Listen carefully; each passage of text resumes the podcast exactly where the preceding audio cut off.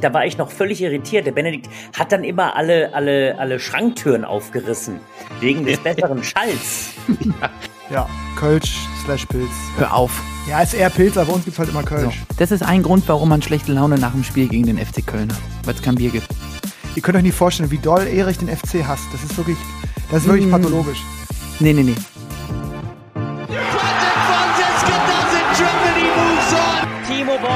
Schraubt, arbeitet an seiner eigenen Incredible turnaround from twice runner-up here, Patricia Solia. Das ist unglaublich, das kann ich nicht glauben. Ping, Pong und Brause. Der Tischtennis-Podcast. Mit Richard Brause und Benedikt Probst. No, he does it again. Timo does it for the second time. Magdeburg is his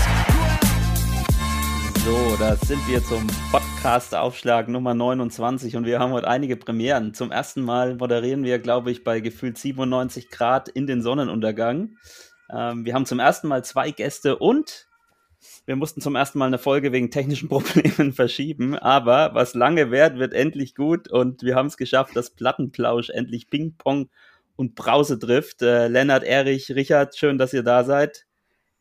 Ja, moin, ne? Ja, ja, ja, ja, Ja, moin. hallo in die Runde. Ja. An, an die Plattenplauscher natürlich erstmal noch herzlichen Glückwunsch zu, zu 50 Folgen. Also es ist wirklich unglaublich und ihr seid jetzt schon so groß, ähm, dass ihr euch schon eine Sommerpause gönnen könnt. Das kenne ich eigentlich nur von den, von den ganz großen Podcasts. Und, und dann fragt man ja immer so, so wo, wo erwische ich euch? Wo erwischen wir euch? Äh, ja, Lennart, fang du mal an. Ja, Du lachst schon so, aber ja, erstmal danke für das Kompliment. 50 Folgen, wir haben es auch kaum glauben können, als irgendwann die 50 da stand. Und da haben wir gedacht, ähm, man muss aufpassen, dass man nicht zu schnell satt ist. Und da haben wir gedacht, wir machen mal ein kleines Päuschen. Ähm, aber Erich hat mir heute schon erklärt, wann wir wieder loslegen. Ähm, das ist, glaube ich, noch strikt geheim, aber Erich wird es wahrscheinlich trotzdem verraten gleich. Das Also kann wir passieren, kommen ja. zu, wir kommen zurück und haben eigentlich noch mal vor, 50 Folgen zu machen.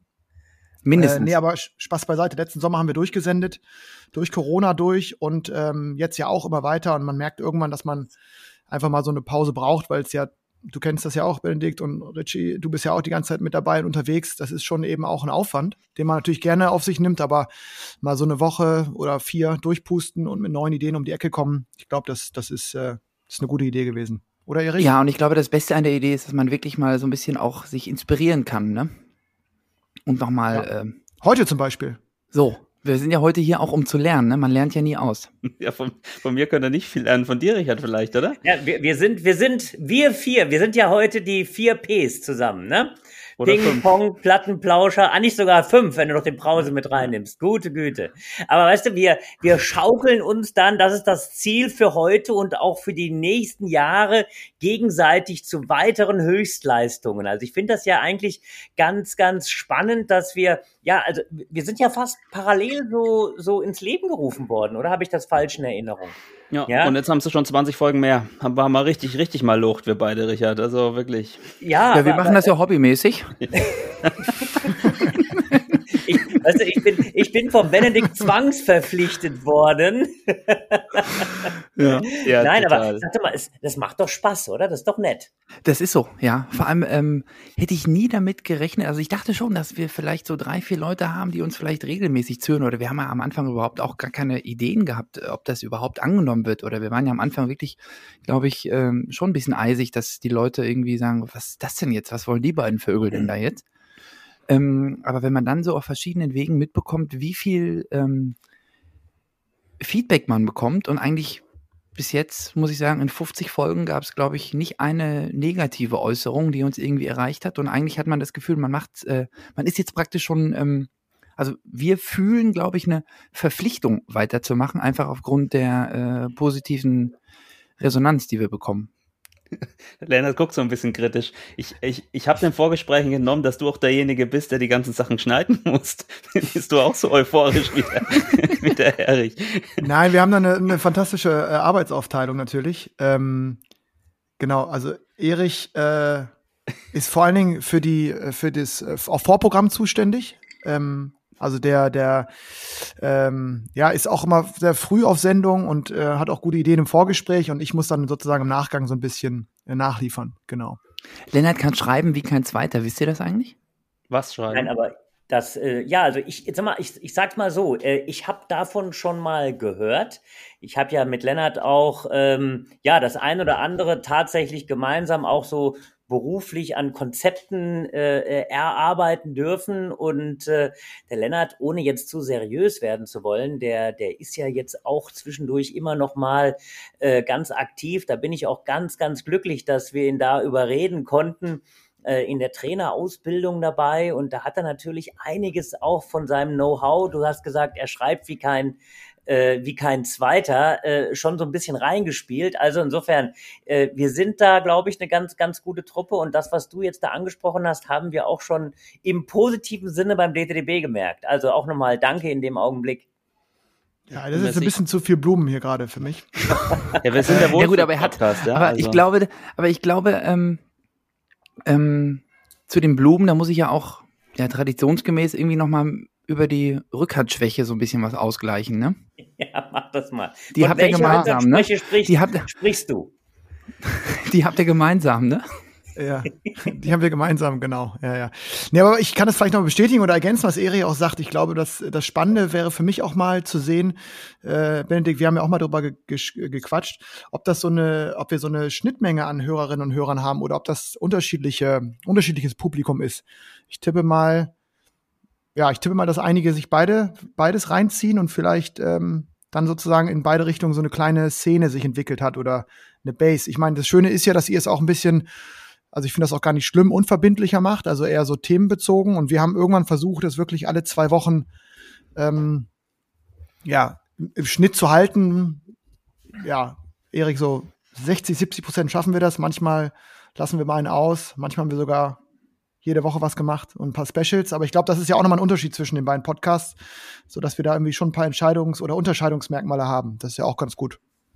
Tja, wobei ich glaube, ähm, Einmal pro Monat haben wir ganz gut gehalten, Richard, oder? Einmal sind wir, glaube ich, so ein bisschen verrutscht. Jetzt, glaube ich, sind wir so ein bisschen, aber ansonsten, ja, ich, also ich hatte, also als wir das angefangen haben zu konzeptionieren, war, war aber auch noch wesentlich strukturierter. Da sollte immer so irgendwie ein Thema Leistungssport, ein Thema Breitensport und dann alle zwei Folgen mal ein Gast und das ist jetzt schon auch ganz schön wilder Westen. Aber ich glaube, ja, es gibt Schnittmengen, es gibt vielleicht auch so ein paar, die, äh, die vielleicht nur einen von dem Podcast hören, aber ähm, ja, der Richard sagt es immer so schön, ne? So be be beide so ein bisschen in andere Richtungen, aber ähm, also ich habe jetzt in der Vorbereitung auch wirklich nochmal viele Folgen von euch gehört.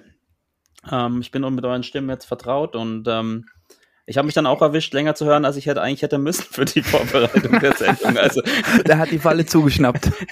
genau. Und bei uns ist es ja schon so auch ein bisschen, wer als Gast ist sehr abhängig und so, wie viel dann dazuhören, ne, das merkt man schon auch. Aber ähm, Tja, das ist äh, ganz cool eigentlich. Ich, ich kann, kann, mich da euch eigentlich auch nur anschließen. Wir haben ja auch so ein bisschen, ich habe zum Richard damals gesagt, komm, also ich, ich höre selber gerne Podcasts und dann komm, es gibt keine Tischtennis-Podcasts. Da wusste ich ja nicht, dass ihr im Hintergrund auch schon was plant. Dass wir auch die Idee hatten, ne? Genau, dass ihr auch die Aber Idee wie war das bei euch, bevor dann die erste Sendung tatsächlich draußen war? Also wir haben äh, ich meine, wir haben jetzt schon wirklich oft auch über die technischen Mängel oder wir haben es ja auch nochmal alle vier irgendwie erfahren, dass es nicht, dass es nicht ganz so einfach ist.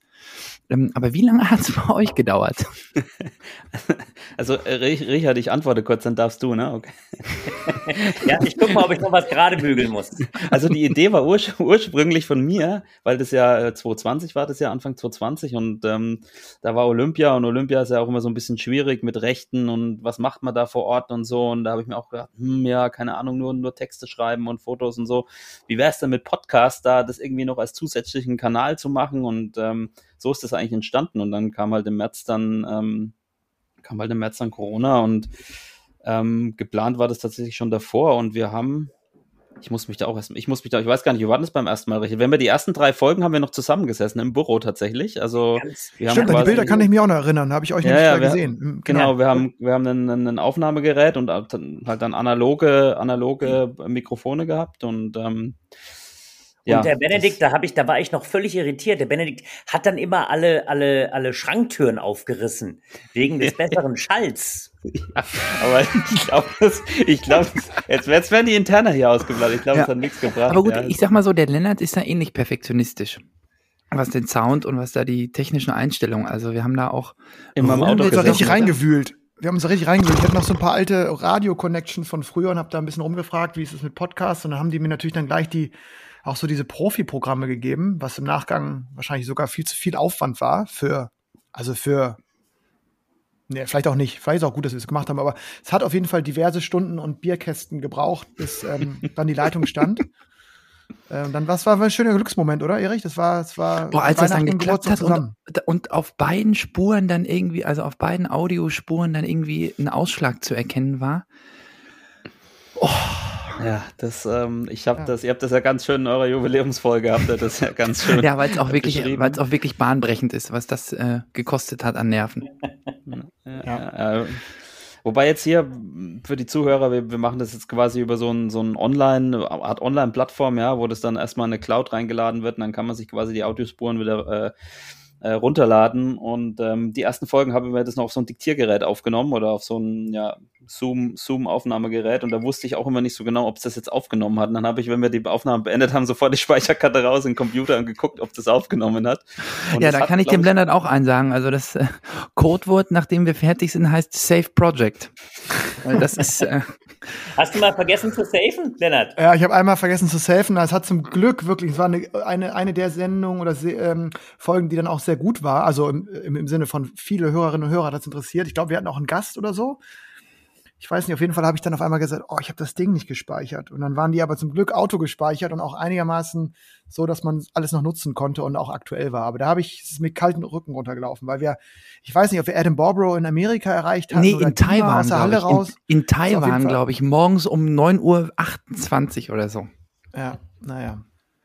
Habt ihr so, hab- wisst ihr, äh, welche, welche Folgen bei euch ähm, so am besten waren? Also jetzt ohne, dass man Zahlen ja so nennen muss, aber was, was waren so bei euch so die, die Highlight-Sendungen? Wisst ihr das aus dem Darf Kopf? man das, darf man das sagen, Richard? Ähm, Ach die ja, besten darf man sagen, nur die schlechtesten nicht. Ne? Die schlechtesten waren auch meistens die, wo wir keine Gäste hatten, also wo nur wir zwei gesprochen haben. Das unterscheidet uns dann wahrscheinlich auch von euch. Wir beide genügen nicht für den Podcast. Also ich schon gar nicht, der Richard vielleicht noch. Aber ja, die besten waren ähm, Timo, äh, ja, also schon so ein bisschen nach Prominenz der, der Gäste auch, ja, aber Okay. teilweise auch zum Beispiel sehr erfolgreich war auch die mit Sascha, mit Sascha Nims, wo es so ein bisschen Mhm. um Trainingswissenschaften ging.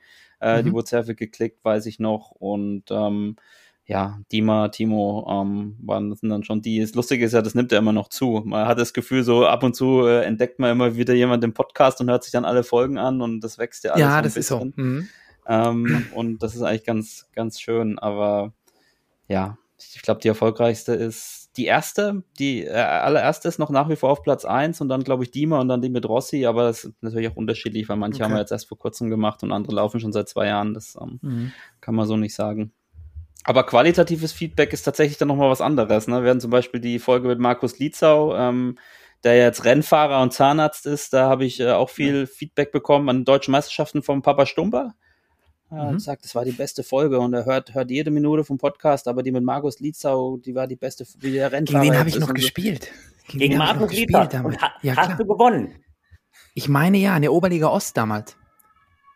Okay, okay. Ja, da waren klar, seine ja. großen Bundesliga-Zeiten auch vorbei schon, oder Erik? Du hast ja Ja, klar, natürlich, da war er schon, da war er schon äh, im Ja, wahrscheinlich, da kam er kurz nach der Wurzelfüllung nach Hause und dann sagt er, okay, jetzt muss ich gegen Erik noch Komm, spielen. den, den, sch- den schnapp ich mir auch noch schnell weg. Das ist, ist Wahnsinn. Ja. Markus so viel Lietzau. Ja, es gibt so viele Typen, ne? Es gibt so viele Typen im Tischtennis, die auch irgendwie dann ähm, quer gegangen sind. In andere Bereiche rein. Zum Das Beispiel? stimmt. Ja, wir hatten ja gerade schon mal kurz drüber gesprochen. Ich meine, jetzt können wir es auch offiziell machen. Äh, viele kennen ihn mit Sicherheit, Adel Massad. Also den, den Tischtennisspieler Adel Massad. Ja, also du weißt übrigens, Erik, dass der Adel äh, mein langjähriger Doppelpartner übrigens gewesen ist. Auch das. Auch das, genau. Also, Also ja, ich war äh, mir sicher, dass das irgendwie, also dass ihr alterstechnisch, glaube ich, dass er da in einer, äh, in einer Phalanx äh, Ja, ja, also mein Gott, der, das darf man ja nicht vergessen bei aller, bei aller, äh, ich sag mal, äh, Paradiesvogelgeschichten, die sich um Adel Massad ranken. Äh, der konnte natürlich auch wirklich spielen. Also er war Afrikameister, hat gegen Atlanta Musa damals, meine ich, im Finale äh, gewonnen. Also der hatte dann schon auch ein gewisses Hat Niveau, hat sich für Olympia auch auch, an Olympia, qualifiziert. genau.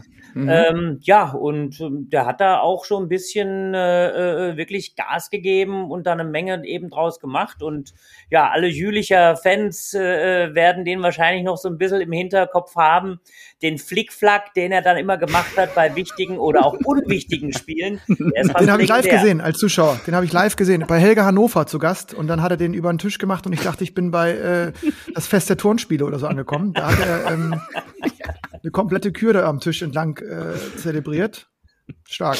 Die Halle stand Kopf. Ich war auch völlig entgeistert. Ich dachte, ich soll auf den Vor- und Topspin achten und nicht da irgendwie auf den doppelten Der Trittberg. hatte Ja, den, kon den konnte er auch ganz gut, ne? Die Vorhandklebe, die lief, ne? ja. Ja, und jetzt ist er erfolgreich. Äh, ich meine, ich sage jetzt mal, unsere Hörer vom äh, Plattenplausch wissen, dass ich ja so eine kleine Affinität äh, zum Galopprennsport äh, pflege.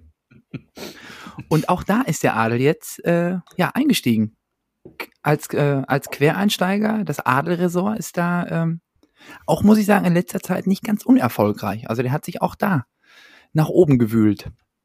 Und äh, du hast gelernt, dass man Pferde, äh, Grüße gehen raus an alle Pferdeliebhaber, auf jeden Fall immer Pferde nennen soll und nicht. Und nicht Gäule, das ja, ja, genau. Genau. Nicht Gäule, das ist richtig. Nein, Ähm, aber ein spe- spe- spezieller Typ, der äh, sicher eine ganze Folge, sowohl bei uns als auch bei euch, mit äh, Inhalt äh, füllen könnte, wenn er denn wollte. Das ist Fakt, ja. Habt, habt ihr denn eigentlich eine, äh, eine Lie- Lieblingsfolge? Also ich habe ja fast alle Folgen gehört, aber wenn ich jetzt noch eine hören müsste, welche von den 50 wäre es denn? Habt ihr da noch eine, die ihr raussucht, äh, die, die euch im Gedächtnis geblieben ist in den zwei Jahren? Ja, wir haben ja dann immer so, ich sag mal, so lustige Namen äh, versucht, uns auszudenken mit äh, Sätzen oder mit Themen irgendwie, die, die, äh, die dann im Podcast gefallen sind. Äh, boah, aber warte, ich sag's dir sofort. Also ich würde, was also, vorbereitet? Ich hab's jetzt hier nicht. Nee, ich hab's die, also jetzt hier die nicht. drauf. erfolgreichste Sendung ist bei uns auch die erste. Genau wie bei euch. Ich glaube einfach, dass da viele, die neu einsteigen, sich immer die erste reinziehen. Ich habe mir die erste auch mal vor kurzem noch mal so in Stücken noch mal reingezogen, glaube zum dritten Mal, um mal so zu sehen, wie man sich so entwickelt hat. Ähm, ja, da, da hört man noch ein bisschen stärker die Euphorie, glaube ich, raus in der ersten Sendung. Also so, dass man es überhaupt schafft und dass man on air ist oder dass man das dann sendet. Ähm, ich fand auch die Sendung mit Gästen oft sehr spannend. Also wir hatten ja auch diverse Gäste. Ich fand, ähm, wir hatten so eine Goldsendung mit Patrick Franziska und Valentin Baus zusammen. Ich glaube, die wurde A sehr gut angenommen und die lief auch so bei uns beiden so im Gefühl sehr Mhm. gut rein mit zwei Mhm. Gästen nacheinander direkt. Da war so sehr lebendig und kurzlebig. Ähm, aber ich habe jetzt, glaube ich, gar keine so eine richtige Lieblingssendung. Ich habe eher so Lieblingsmomente mit Erich. Also wenn man Ja, so Da bin ich jetzt aber gespannt. Da bin Da ich ich auch gespannt. viele. Ja, ich meine, ich würde sagen, auf jeden Fall war ein Höhepunkt unser Weihnachtsspecial mit der, ähm, war das das Weihnachtsspecial? Ja, das Ja, Weihnachtsspecial, als wir uns hier, als wir hier bei mir im Wohnzimmer ähm, auch noch irgendwie Instagram Live dazu aufgebaut haben. Das war dann technisch nochmal eine Hürde und da war dann auch, ähm, dass das dann endgültig geklappt hat, das war auch, ich sage jetzt mal, zu Beginn der, ge zum geplanten Sendungsbeginn stand das nicht fest, dass das so klappt, wie es dann am Ende naja, gut, geklappt hat. zum geplanten Sendungsbeginn haben wir gerade den dritten Gang ähm, zu essen bekommen und hatten den Laptop noch nicht mal aufgeklappt. Vielleicht also ich wurde dann so Okay, um, um 19.53 Uhr wurde ich relativ hektisch, als der Nachtisch serviert wurde und wir gesagt haben, wir gehen um 20 Uhr auf Sendung, aber wir noch gar nicht wussten, in welchem technischen, in welcher technischen Ausstattung. Also es ist schon etwas chaotisch manchmal bei uns, aber ich glaube, die meisten kennen uns da und nehmen uns das auch nicht übel, zumal wir normal ja wie auch immer einen Tag später dann ähm, ausstrahlen oder, oder senden. Ja. Aber für mich noch ein absolutes Highlight auch die, ähm, die Sendung mit Tombo, als wir da leider über den Ukraine-Krieg sprechen mussten. Da haben wir auch sehr, sehr viel Feedback bekommen und konnten, glaube ich, auch ein bisschen was, ähm, ein bisschen was bewegen, dass da vielleicht nochmal der eine oder andere nachgeguckt hat, ob er irgendwo noch ein paar Taler oder einen Schrank oder ein Regal irgendwie übrig hat. Ähm, das war, glaube ich, auch auf jeden Fall ein Moment, den man, den man äh, erwähnen kann. Ja, das war vor allem die seriöseste Sendung, glaube ich, ne? Da war uns nicht Ja, so, aber auch die traurigste nicht, ob, ob ihr, irgendwie, ob ihr ne? es auch hattet, so, es war irgendwie so eine Phase, wo man auch irgendwie jetzt nicht so einfach sagen konnte, wir machen jetzt so weiter wie bisher und machen da so einen, einen Quatsch nach dem anderen irgendwie oder lachen uns auch, also haben versucht, gute Laune zu verbreiten. Das fand ich jetzt echt bei ein, zwei Sendungen, gerade als dieser Ukraine-Konflikt oder der, der Angriff gerade so losgegangen ist, da ja, fand ich jetzt irgendwie auch schwierig, da irgendwie Bus äh, Business as usual zu machen im Podcast. Ich weiß nicht, wie es euch da gegangen ist. Ja, wir, wir warten. Benedikt und ich warten jetzt. Also äh, ich kann da im Prinzip an, anschließen, wenn ich mal vorpreschen darf. Ähm, wir hatten äh, die äh, Nastja Bondarev eben da im, im Podcast und das war auch, ja, ich sag mal, schon so ein beklemmend ist der falsche Ausdruck, aber das war dann kein Augenblick, wo man, äh, äh, was wir ja sonst auch immer gerne mal, so wie ihr auch, man sich die Bälle so ein bisschen zuspielt. Das war dann doch ähm, ähm, so eine Situation, wo du eher äh, ins Schlucken gekommen bist und einmal auch selbst innegehalten hast, ja, weil ich meine, äh, man, man, man müsste auch jetzt ja noch, ich weiß nicht was, Tag 147, was ja noch äh, noch lange nicht äh, ausgestanden ist, also dieser, dieser, dieser schlimme Krieg. Ähm, aber da mussten wir tatsächlich auch, äh, ich sag mal, einmal mehr schlucken. War das richtig so, Benedikt? Also so habe ich es zumindest gespeichert. Ja, ja, das auf jeden Fall. Und ich habe mir gerade so überlegt, also klar, das war jetzt so von, von, von den Emotionen her das, das Schlimmste oder das ja krasseste, aber es ist ja schon irgendwie, seitdem wir diesen Podcast laufen haben, bei euch so ähnliche Zeitschiene, ähm, ist das ja mit dieser ganzen Corona-Krise, ich weiß noch, ganz am Anfang hatten wir, das ist natürlich jetzt nichts, was, wo es um Leben und Tod geht, aber ich weiß noch, während diesen Saisonabbruch, ähm, wo ja beim Deutschen Tischtennisbund auch die Hölle zusammengebrochen ist, ähm, hatten wir als Thema, ähm, was da, was da lief und dann immer wieder dieses, was, was uns da begleitet hat und so weiter und so fort. Also irgendwie so richtig, ähm, seitdem es die beiden Podcasts gibt, ist Ausnahmezustand in Tischtennis Deutschland. Ich denke, wir sind auf jeden Fall krisengeschult, ne? Genau. Das hat jetzt nichts mit uns, so, äh, mit uns per se zu tun, ist klar mit Ukraine Ukraine. Wir hatten das jetzt nicht so, ähm, so breit wie ihr. Wir hatten ja die Nastja ein paar, paar O-Töne eingesammelt, haben uns ein bisschen drüber unterhalten, aber das ist ja einfach auch ein schwieriges, schwieriges Thema und ich hoffe, es begleitet uns nicht mehr allzu lange, aber ja, ja, schwierig, mhm. finde ich. Mhm. Ähm, Benedikt, ich glaube, dein Kind schreit gerade im Hintergrund. dass die Mikrofone so gut sind, ne? Ja. ja ich habe letzte Woche schon, ähm, also ist es ungewohnt, dass wir um 20 Uhr aufnehmen. Für euch ist es ja, ja. gewohnt. Bei uns ist nee, Problem, wir sind normalerweise ein bisschen, wir sind heute früh, wir sind heute in der Frühschicht. Ja. Das Problem ist bei uns, es sind zwei mittlerweile und wenn das eine Boah. schläft, dann Boah, schreit das andere, auf ne? und dann sind beide wach und mhm. das ist so ein, so ein Ping-Pong. Von daher ähm, wenn wir mit der Aufnahme fertig sind, werde ich wahrscheinlich eine nicht allzu gut gelaunte Ehefrau im Wohnzimmer vorfinden, aber ist mein Job, ja, also ich mache das ja nicht so zum Hobby wie ihr mit dem Podcast. Ja, ja genau. Hier, Wird man äh, dafür äh, bezahlt, das ist ja stark. Ja, also die Stunden schreibe ich mir auf heute, da kannst du einen drauf lassen. Ähm, ja, aber na, was, was das mache ich. was, ich, was, ich, was, was ich schon wieder merke, ist hier, ich habe mir hier so ein paar Seiten aufgeschrieben mit Themen und so. Ja, komm, dann mach mal. Ja, es sind zwei Prozent jetzt, die wir geschafft haben. Wir sind schon bei, bei über ja, 20 Minuten Aufnahme. Ähm, Plattenplausch-Ranking habt ihr. Nee, pass auf, wir machen es anders. Wir haben das Spiel, ihr habt ja schon mal einen Podcast von uns gehört, sicherlich. Wir haben bei Na jedem klar, Gast klar. das Spiel Ping-Pong, ja, und mhm. da müsst, kommt ihr natürlich nicht drum rum, das ist klar. Das, äh, mhm. äh, das wird euch jetzt auch zuteil. Elf Fragen, elf kurze Antworten. Ich stelle die euch beide, ihr müsst beide antworten. Da muss ich sagen, da muss ich ganz kurz einmal leider dazwischen gerätschen, aber den Kameraden Lars Hielscher um elf knappe Antworten zu bitten.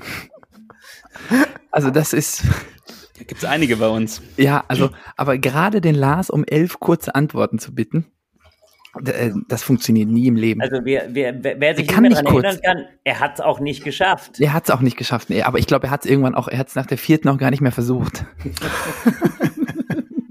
ja, Doch, er hat es versucht, es war wahrscheinlich trotzdem relativ lang. Es war trotzdem ein Versuch, ne? Hm. Ja. ja. ja bei, bei Richard, Richard hat es auch ein bisschen gedauert, oder? Richard, ich glaube, ich habe es mit dir in der allerersten Folge gleich gemacht, wenn ich mich richtig erinnere. Ja, ne, ich habe ich hab dann so ein paar Joker gezogen, glaube ich, irgendwie so, ne? Ja, diplomatisch wie immer als, als Sportdirektor. Hm. Nee, nee, pass auf, es geht, es geht locker los und das zieht dann ein bisschen an hinten raus, glaube ich, aber ähm, ihr, ihr Eine gemein, bei den schmutzigen Fragen muss immer Erich parieren. Wer ja, antwortet müsst, denn? Gibt's, gibt's, ihr beide, ihr müsst beide antworten, ja? Achso, wir müssen zu jeder Frage beide antworten. Zu jeder Frage beide antworten, ja. Also, Verständlich, ja. Das Na los. Ist, okay. Frage 1. Schnitzel oder Currywurst? Beides. Gar nichts. Geht ja gut los. Aber waren kurze Antworten. Die zweite ist noch leichter. Vorhand oder Rückhand? Rückhand. Vorhand. ähm, euer größter Tischtennis-Moment? Jeder einzelne. Na komm jetzt, also. Ach, jetzt komm, komm bitte dich. Ja, also. Deutscher Jugendmeister. Hm? Viertelfinalsieg Westdeutsche Meisterschaften gegen Erich Bottroff 4-3. 2018 oder 19, I don't know. drei Finalsiege bei westdeutschen Meisterschaften gegen Lennart Weking. 2017, 2016, 2012. Schade, dass ich jetzt keinen Screenshot gemacht habe hier.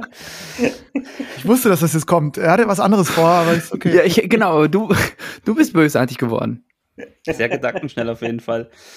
Ja gut, ähm, die nächsten zwei Fragen hängen vielleicht auch damit zusammen. Ähm, eure bitterste Niederlage.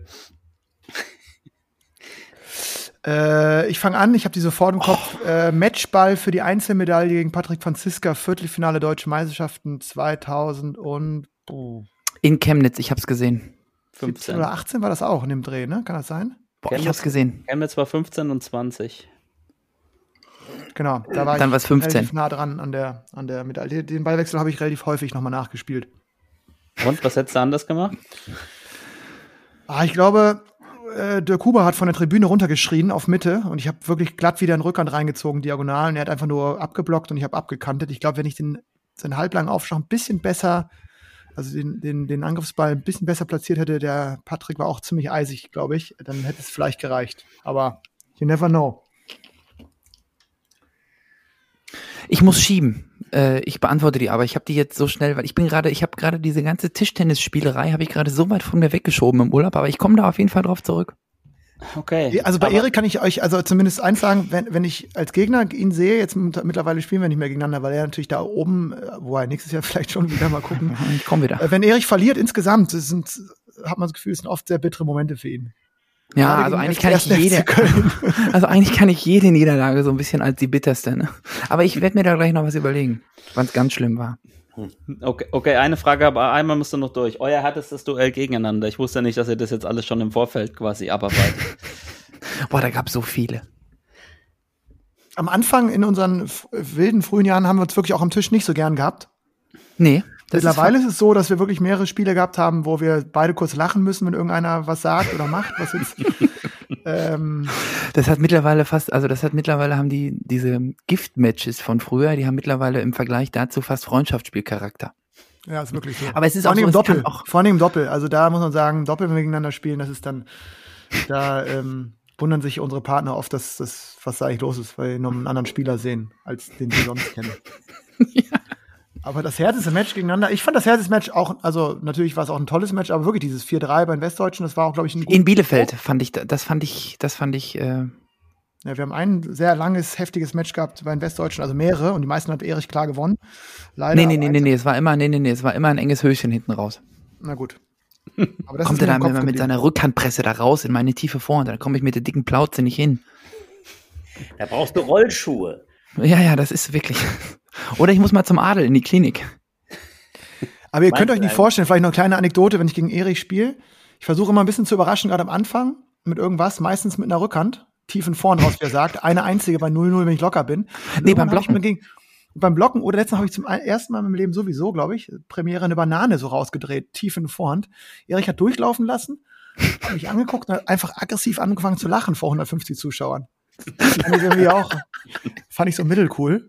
Ich, muss mal, ich, ja, ich, ich muss einen ganz kurzen Exkurs machen, bevor wir mit Ping-Pong weitermachen. Wie war eigentlich euer Beziehungsstatus, als ihr euch entschlossen habt, gemeinsam einen Podcast zu machen? Wart ihr da schon dicke Freunde oder wie ist es jetzt?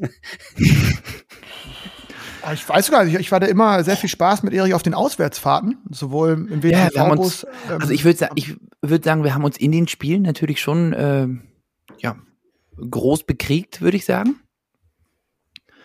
Aber insgesamt war das jetzt nie so, dass ich, äh, dass wir uns gehasst hätten. Glaube ich. Vielleicht kurz ist danach mal fünf Basis Minuten, wenn du verloren hast. Ne? das wäre eine gute Basis.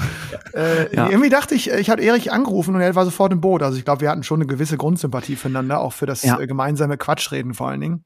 Ja, und es gab ja auch, es gab ja, es, äh, es gab ja auch die, also es gab für mich auch einen Punkt, Lennart, kannst du dich noch daran erinnern, als wir mal von einem Auswärtsspiel, irgendwie ihr seid mit dem Kölner Bus zurückgefahren von irgendeinem Auswärtsspiel aus dem Süden und wir auch äh, aus dem Süden und dann haben wir da uns gegenseitig die Sprachnachrichten hin und her gepfeffert, die wir natürlich so nicht veröffentlichen könnten. Und dann haben wir uns irgendwann, dann haben wir uns irgendwann die Frage gestellt, ob man das nicht eigentlich auch, ähm, Verkaufen kann, ne? Genau, und wir sind zu dem Entschluss gekommen, man kann es zwar aufnehmen, aber man kann es nicht verkaufen. Und so, Ja, so das. das, das, ist die, das ist die Grundsubstanz eines Podcasts, ne?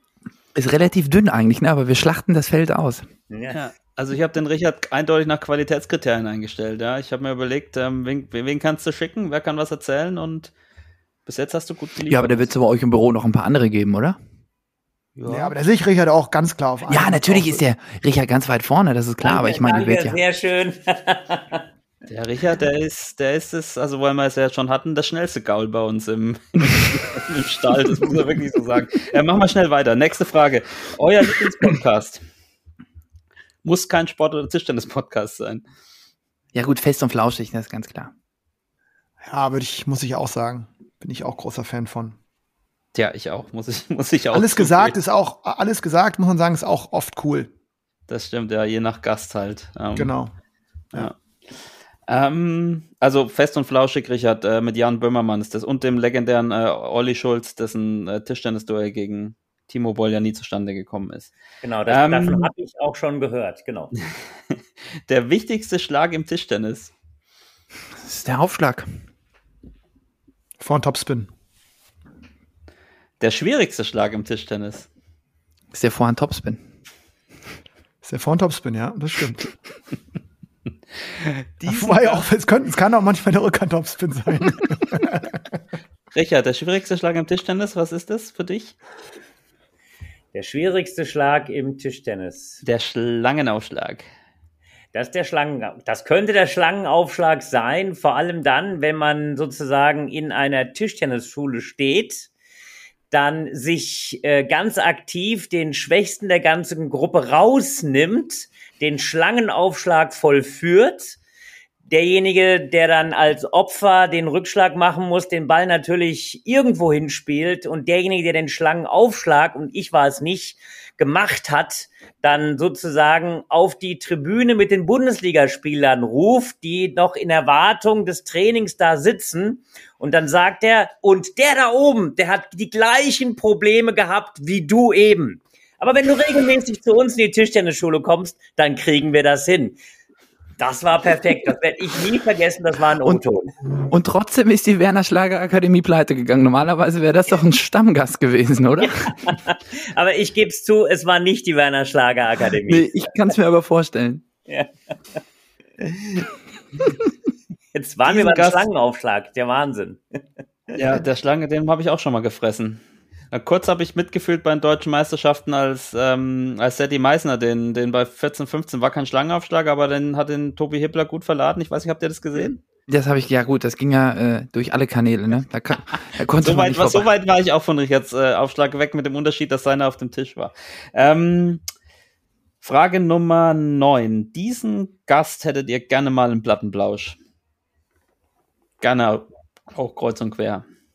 Ach, wir haben uns schon so viele, wir haben so viele Gäste gehabt, von denen wir niemals gedacht hätten, dass wir die überhaupt irgendwie ans Mikrofon zu uns kann kriegen. auch ruhig ein bisschen fantastisch sein. Ja, muss jetzt kein Tischten Tischtennisspieler sein oder Tischtennisspieler. Boah, das einige, die geht aber jetzt, geht jetzt aber die große Politik los, ne? Bjarne Mädel hätte ich gerne mal im Podcast gehabt, weil der wohl auch Tischtennis begeistert ist und ich finde ihn ziemlich witzig und lässig. Hab ich noch nie gehört. Den, äh, doch, den Tatortreiniger, den kennst du auch. Ach, den, ja, klar. 25 km hat er auch mitgespielt, wo es ja auch Genau. um Tischtennis ging. Genau, der ist Tischtennis begeistert, deswegen dachte ich, vielleicht kann man den noch mal irgendwann irgendwie kriegen. Und hier der Ernie von Ernie von äh, Stromberg war das doch auch, Genau, oder? genau. Ja, Ja, ja, ja, die- Ach, über den hatten wir noch mal gesprochen auch, ne? Ja, Ja, ja, auch das. Ich bin ich, ja so ein ich, Stromberg-Fan auch, ne? Mhm. Und Jan Böhmermann würde ich auch gerne mal im Podcast haben. Bin ich als, Ja, dann sage ich äh, Olli Schulz, dann haben wir das, dann haben wir das auch geklärt. So, das perfekte Getränk nach dem Spiel. Pilz. Ja, Kölsch slash Pilz. Hör auf. Ja, ist eher Pilz, aber uns gibt halt immer Kölsch. Ja. So. Das ist Und ein Grund, warum man, das ist ein Grund, warum man schlechte Laune nach dem Spiel gegen den FC Köln hat, weil es kein Bier gibt. Ihr könnt euch nicht vorstellen, wie doll Erich den FC hasst. Das ist wirklich, das ist wirklich Mm. pathologisch. Nee, er nee, er nee. will es nicht wahrhaben, aber er ist wirklich, also es ist, wir haben auch schon, äh, ist egal, wer da coacht, ist egal, wer da spielt. Also Sind alle ich bin froh, dass er bei mir so eine kleine Klammer macht, aber so grundsätzlich ist irre. Der läuft mit 200 Puls in die Halle ein. Und wenn dann irgendeine Bande quer steht, dann rastet der schon komplett aus. Nee, nee, nee, das ist falsch. an, Nee, nee, nee, das ist falsch, das ist falsch. Zuschauer applaudieren wir immer. Aber die, die Kölner, Alle, klar. Stimmt, ne? cool. Die Kölner Ja, Publikum ist auch sehr. Die Kölner, die haben aber die, die haben einen zu guten Draht auch zum ähm, Schiedsrichterwesen. Ist oft einseitig in der Biggerhalle. Außer freue ich mich jetzt schon. Ich so ein bisschen Schade. das Gefühl, wir sind die Therapeuten, Richard, oder? Kann das sein so? ähm, Schade, dass wir nicht im Pokal gegeneinander Ja, dann möchtet, möchtet ihr darüber sprechen? Wollen wir, wollen wir darüber reden? Wollen wir einen Arbeitskreis beziehungsweise einen, einen Ja. Stuhlkreis bilden? Nee, ich würde euch erstmal einladen zum, äh, zum Spiel. Guckt euch das mal an, objektiv, und Ja. dann könnt ihr, können wir noch mal gucken, was ihr dazu sagt. Wenn, wenn Das, da da wäre ich aber dabei. Da, das wäre gut. Wenn ich Welcher ja mal einen objektiven Zuschauer hätte. Richard, mach doch mal ein kurzes Psychogramm von den beiden. So in, in zwei Sätzen. Kriegst du das hin? Vom Oder auch vierseitig, wie du möchtest. Also ich, äh, ich würde sagen, ähm, wenn ihr, na nicht, nicht, wir müssen das ja ganz kurz und prägnant machen. Da trifft der Kopf den Bauch. Und da kann sich jeder jetzt aussuchen, wer was ist. Also insofern, ich glaube, dass, äh, dass Erik unheimlich viele Entscheidungen aus dem Bauch und äh, aus der Emotion eben irgendwo trifft. Und ich denke, dass der Lennart äh, schon so auch beim langen Aufschlag so ein bisschen mehr eben darüber nachdenkt und reflektiert ist. Und äh, insofern passt ihr sehr gut in diesem Podcast zusammen. Ähm, ähm, und eigentlich müsstet ihr auch doppelt zusammen mal spielen, weil ihr glaube, vielleicht könnt wir ihr ja. euch gut ergänzen. Haben wir ja schon längst. Doppel. Richard, wenn du das Ach so, gesehen hättest, wir hatten die, wir hatten die, wir hatten die großen Jungs auf der Schippe, aber wir haben es, also ich, Das ist doch die Ach, Geschichte, wo Erich, Beispiel- Erich irgendwie, also wir beide, ich jetzt schließe ich damit ein, weil ich fand's, äh, wir sind ein Team gewesen. Die äh, schnellste gelbe Karte vorm Einspielen hatten wir sie schon. Deutsche? Meis deutsche Meisterschaften Ja, Deutsche Mannschaft eine gelbe Karte bekommen, bevor ähm, der erste Ball beim Warm-up gespielt wurde. Und es war so insgesamt relativ großes Gelächter am Tisch, weil äh, das, Also die komplette Tischtennis, äh, wie soll ich sagen, also die nationale Tischtennisindustrie saß auf der, saß auf der Tribüne und ähm, ja. aber gewonnen, Viel- Viertelfinale viel- gewonnen. ja, ne, Viertelfinale gewonnen, aber halt, wir sind halt vorbelastet direkt bei 0-0 eingestiegen. Und jetzt, jetzt, äh, und ihr habt äh, letztes, nein, nicht letztes, vorletztes Jahr irgendwie, da haben- hatten wir noch kurz Blickkontakt, Lennart. Erinnerst du dich? Mhm, erinnere ich mich. Das, In genau, Bremen haben wir gespielt, In ne? Bremen. Oh, Ja, das in war auch Bremen knapp gegen, gegen Rufen und Steffen. Das war eng. Ja. wie Ja, hoch haben wir ne. geführt? 7-4 haben wir geführt im fünften, ne? Mhm. Ja, ja. Mhm. Naja. Mann, ich war nicht da. So wir haben noch eine Frage, wir haben noch eine Frage, Ja. jetzt schon ein bisschen, ein bisschen angerissen vorhin, ähm, weil eigentlich sollte das ganz am Anfang, egal. Ähm, die beste Anekdote aus 50 Folgen Plattenplausch. Die beste Anekdote, das ist alles nicht jugendfrei. Ja, wir, wir sind nach 20 Uhr, also ist kein Mhm. Problem. Sind wir schon in der Late Night drin? Richtig. Kann ja auch ähm, Off-Record sein, also ähm, Nee, nee, nee, nee, nee, das kannst du schon spielen. Ich sagte jetzt mal unsere dritte oder vierte Folge, kann ich dir sagen. Da war der Lennart äh, im Ostseeurlaub. Und er ist, glaube ich, vor einem Hund geflüchtet, weil er hat dann irgendwie, hatte kein Netz bei sich zu Hause, äh, beziehungsweise in dem, in der, in der äh, Bleibe, wo er da äh, ge gelebt, gewohnt, geflirtet hat. Und ist dann mit dem Auto irgendwo querfeldein irgendwo hingefahren und ist stehen geblieben, wo Internetzugang empfänglich war. Und dann hat er gesagt, stopp, ich muss hier nochmal umparken, hier ist ein Hund, ich habe Angst vor dem. Ja gut, der kam da rausgeschossen aus dem Hof. Ich dachte, der, also hier bin ich falsch. Da bin ich nochmal umge. Ja, das stimmt, das war ein schöner, das war ein schöner Moment, wo wir dann irgendwie aus dem Urlaub beide ähm, das noch hingekriegt haben. Das war, das war schön. Ich glaube, ich habe ähm, den witzigsten Moment war wirklich, wo, wo Katie, die Katze von Erich, ähm, ich dachte erst, es ist immer so ein Witz so ein bisschen, als ich die hab schnurren hören und Erich hat so ein, also der jetzige, die jetzige Kamera von Erich ist wirklich super, aber seine eigentliche, die er auf seinem Laptop hat, die zeigt immer nur so Umrisse, Schattierungen von ihm. Und ich habe immer gedacht, das ist ein Witz von ihm mit dieser Katze. Und dann habe ich irgendwann, war so das Licht ganz gut, man konnte was sehen, dann war diese Katze wirklich so, die hat so eine halbe Stunde so gesessen, dass Erich quasi die Katze so hatte und dann das Mikro au- aus diesem Knäuel so rauskam. Und ich wusste nicht, dass Erik so ein Katzenliebhaber ist. Er hat sich auch gar nicht, also hat ihn gar nicht interessiert, als ich gesagt habe, dass man halt immer dieses Schnurren hört jetzt. Und dann hat die auch einmal komplett das Kabel fast angeknabbert, ne? Du bist so Ja, die, die ist halt komplett über die, die ist halt einmal komplett über die Tastatur gelaufen und da das hat ganze halt, Setup einmal weg, weg oh, da war auch, haben wir wieder komplett bei Null angefangen, ne? Da war auf einmal, Das war, glaube ich, war alles weg, meiner war alles weg. äh, intensivsten Plattenplauschmomente, wo ich so dachte, jetzt macht die Katze alles kaputt. Ja, Prinzessin Kate, die hat äh, Vorrang hier. Ja, man, man, muss, man muss priorisieren. Ja? Ihr wisst ja, ich bin auf den Hund gekommen. Ja, und äh, genau, das ist mein Therapiehund. der allerdings äh, äh, nur dazu geführt hat, dass ich nicht mehr Angst vor ihm habe, aber immer noch vor allen anderen. Also insofern, ich brauche da noch so ein bisschen. Mal gucken, noch wo dahin der Weg mich führt. Also du hast Angst vor Hunden, aber nicht vom Ole. Genau. Und Du weißt, dass, dass, dass, dass der mal äh, äh, unser, unseren Eingang gegen dich kurz verteidigt hat. Mhm, Wir haben ein recht angespanntes Verhältnis, dein Hund und ich, muss ich sagen. Aber vielleicht habe ich auch zu sehr nach Katze gerochen. Das kann Also ich kann sein. sagen, die Katie und der Lennart sind ein Herz und eine Seele. Das stimmt. Wurdest du Das gut war- aufgenommen in der Familie Bottroff? Ja, das sowieso. Ich werde äh, immer, ich komme gerne nach Dortmund. Das ist fantastisch immer.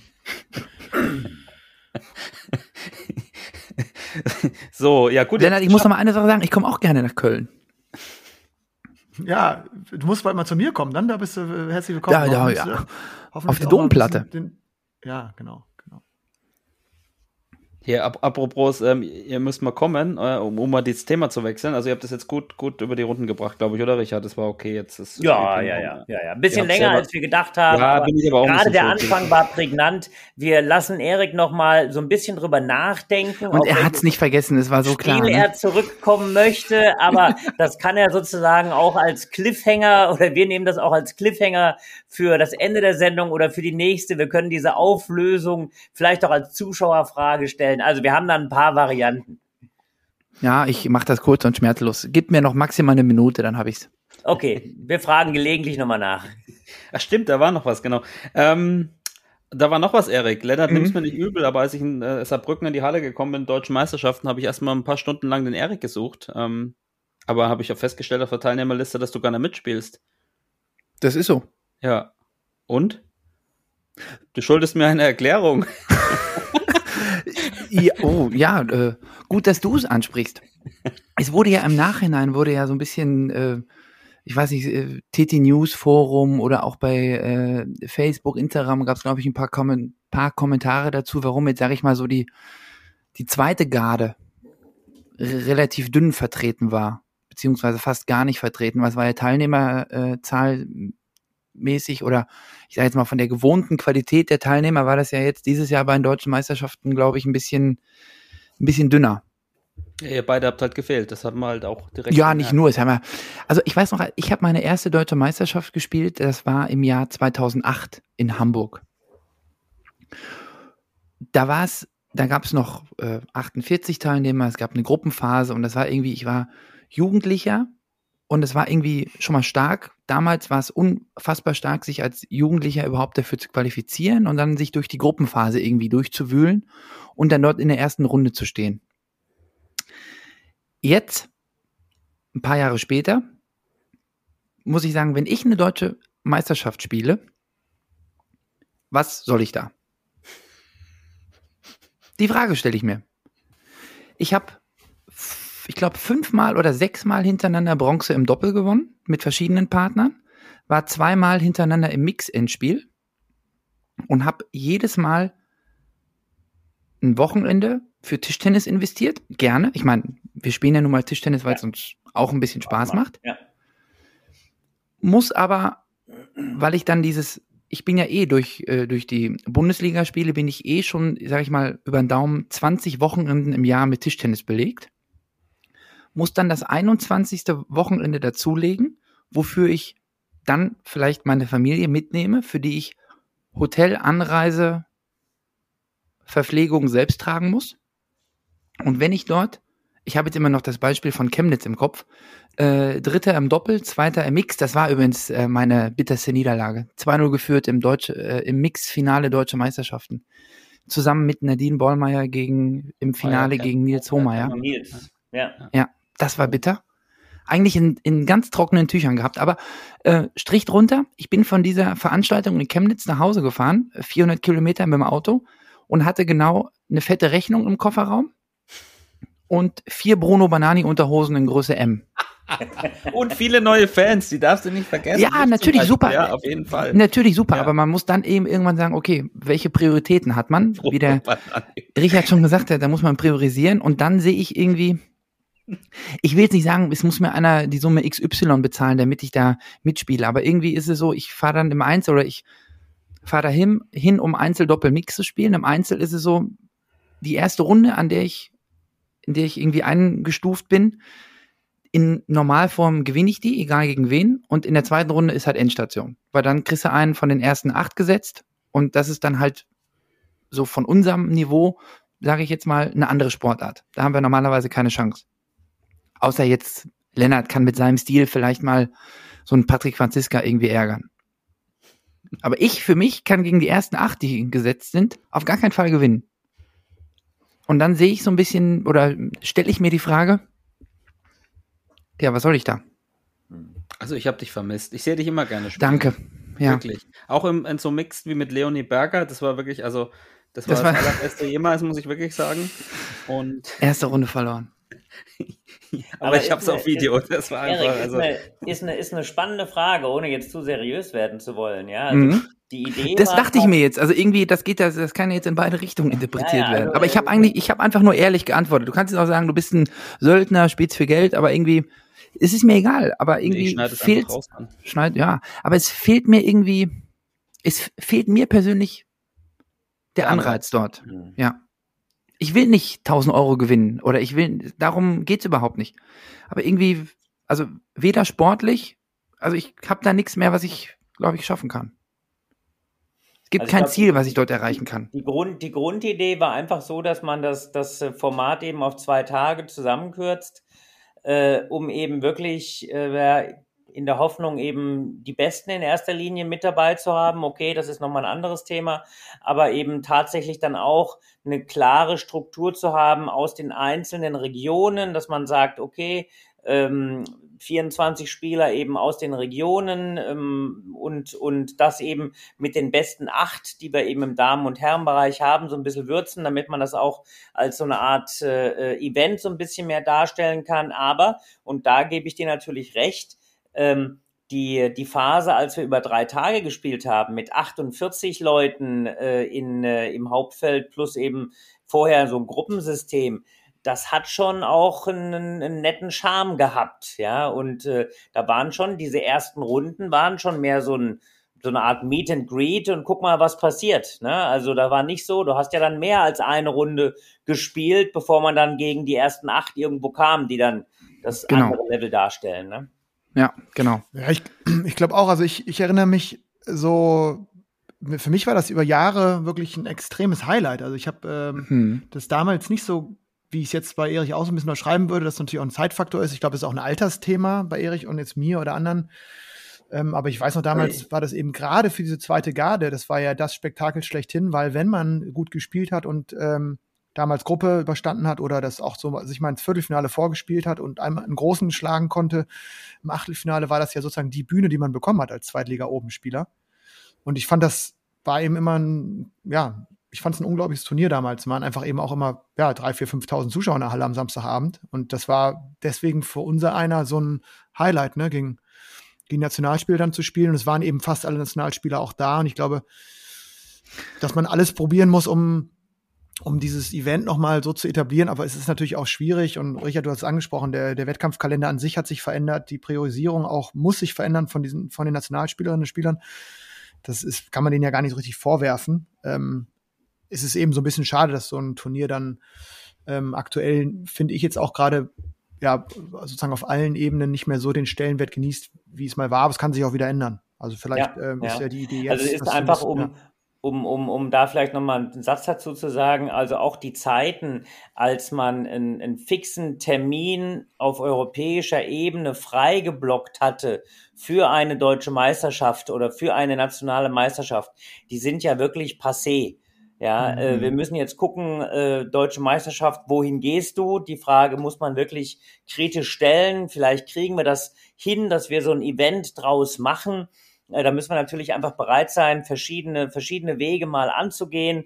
Ähm, aber klar, also ich bin, ich bin da auch äh, bei euch, dass man sagt, Mensch, es wäre schön, wenn wir so ein Event in Deutschland hätten, ein zusätzliches Event, ähm, zusätzlich zu den hoffentlich bald wieder international stattfindenden äh, Turnieren, die eben dann in Deutschland hoffentlich wieder ausgetragen werden. Denn eine Sache, und das äh, äh, kann ich jetzt hier so als, als Quermitteilung sozusagen sagen, ich bin ja gerade äh, in Budapest. Also wir kriegen das sozusagen äh, grenzübergreifend hin aufgrund äh, äh, äh, unserer unserer Technik. Ja, also äh, hier in Budapest waren äh, bislang, ich will mal sagen, übersichtliche Zuschauermengen. Und äh, wenn ich eben dann im internationalen Bereich, du hast das jetzt angesprochen, äh, deutsche Meisterschaften, aber auch eben so German Open, äh, wo wir dann an, äh, an der German Open eben bis zu 15.000 Zuschauern hatten.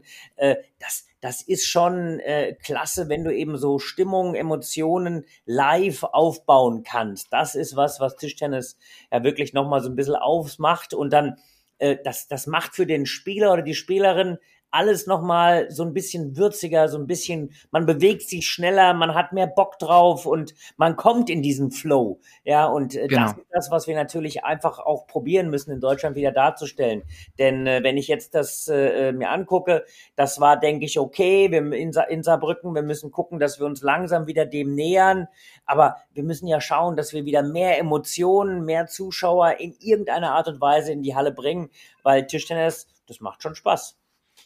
Das ist so, ich muss noch eine Sache dazu sagen. Vielleicht war es, äh, ich sag mal, die, f- m, ja, man kann sagen, Flut an Absagen, die es in diesem Jahr, ich sage mal, gerade aus der zweiten Reihe so ein bisschen gehagelt hat, ähm, ist vielleicht in diesem Jahr auch einfach dem Termin ein bisschen geschuldet. Also ich kann sagen, hier im ähm, WTTV, wo es ja traditionell nicht ganz so einfach ist, sich für nationale Veranstaltungen zu qualifizieren, weil die, äh, ich sage jetzt mal, die Dichte an zwei Drittligaspielern einfach sehr, sehr hoch ist. Ähm, die Qualifikation war, glaube ich, am letzten Mai-Wochenende. Und die deutsche Meisterschaft war ja dann Mitte Juni, ne? Ja. Ähm, die Saison ist, glaube ich, am 1. April-Wochenende zu Ende gegangen. Und das hätte ja, oder das würde ja bedeuten, man müsste, sollte sich noch einen Monat nach, nach Saisonschluss äh, irgendwie fit halten, in Form halten, weiter trainieren, um dann die Quali zu spielen und dann zwei Wochen später deutsche Meisterschaften zu spielen. Ich glaube, das war für viele auch nochmal so ein bisschen abschreckend. Ähm, wenn das aber, ich sage jetzt mal, im normalen Rhythmus ist, dass bei uns im BTTV ist es so, dass Anfang Januar irgendwann die Westdeutsche Meisterschaften stattfinden und im März ja eigentlich deutsche Meisterschaften gespielt werden oder Ende Februar, Anfang März ist das eigentlich. Wenn das so in der Saison ist, glaube ich, dann ähm, ist das, glaube ich, auch nochmal was anderes, als wenn das so zeitlich ein bisschen äh, ja, komplett versetzt ist und außerhalb der regulären Spielzeit stattfindet. Ja. Also es war dieses Jahr einfach tierisch schwer, einen Termin zu finden. Ähm, Hat es verschiedene Gründe gegeben. Jetzt hoffen wir mal, dass äh, im nächsten Jahr ein paar Sachen eben auch wieder besser werden. Ich bin, bin wirklich auch sehr, sehr gespannt, ohne jetzt äh, äh, so zu sehr zu weit nach vorne schon zu gucken. Aber ich, wir sind eine Hallensportart. Äh, Das böse Wort mit C ist noch nicht so ganz weg. Das äh, Mhm. äh, ist vielleicht so ein bisschen nach hinten gerückt im Augenblick und äh, ohne jetzt zu kryptisch zu werden, bin ich natürlich auch gespannt und drücke uns als als Hallensportart alle Daumen, dass wir, dass wir das in der nächsten Saison gut hinbekommen, ja. Aber wenn ich jetzt morgen zur Claudia geht, Herwig, unsere Präsidentin, was muss ich, was muss ich ihr jetzt sagen? Was muss passieren, damit Lennart Wiking und Erich Bottroff wieder bei den deutschen Meisterschaften mitspielen? habt, habt ihr Also konkrete erstmal- Sachen, die ihr also mir mit auf erstmal- den Weg geben Also könnt? erstmal muss die Minibar freigeschaltet werden. die fülle ich höchstpersönlich für dich auf, wenn es sein muss. Ich qualifiziere mich aber, glaube ich, gar nicht mehr. Am besten hat Erich ja schon angesprochen. Also auf jeden Fall liegt ja ein ne- harter ne-. Eine Wildcard, ne, wir bräuchten auf jeden Fall erstmal eine Wildcard im Doppel. Das gibt's, glaube ich, meines Wissens noch gar nicht. Aber vielleicht könnten wir beide dann auch Das gab's, glaube ich, Richard. mal. Aber darüber wurde, glaube ich, diskutiert oder äh, das hat irgendjemand angestoßen irgendwo, ähm, ob man sich nur also wenn ich jetzt nochmal spielen, wenn ich jetzt sagen würde, ich spiele nochmal und ich müsste mir, ich würde auf gar keinen Fall mehr alle drei, Konkur alle drei Konkurrenzen spielen. Das ist ja die Hölle für meinen geschundenen Körper. Also ich würde mich definitiv auf äh, Doppel und Mix konzentrieren. Und ich möchte noch mal überlegen, äh, du hast vier Bruno Banani Unterhosen gewonnen beim letzten Mal. Ja, ja, in Größe M. Tatsächlich. Hm? nee, die habe ich äh, verschenkt. Schade. Vier wirklich, zwei fürs, zwei fürs Mix und äh, so ein Zweierpack fürs Doppel. Da habe ich, Ich kann mich auch noch dran erinnern, dass der da irgendwie Sponsor war und es gab dann diese Tütchen zur Siegerehrung, deswegen Mhm. musste ich vorher noch so lachen. Also nichts gegen Bruno Banani, auf gar keinen Fall. Das waren sicherlich gute Unterhosen, nur äh, hätten die ja nur für ein Bein gepasst.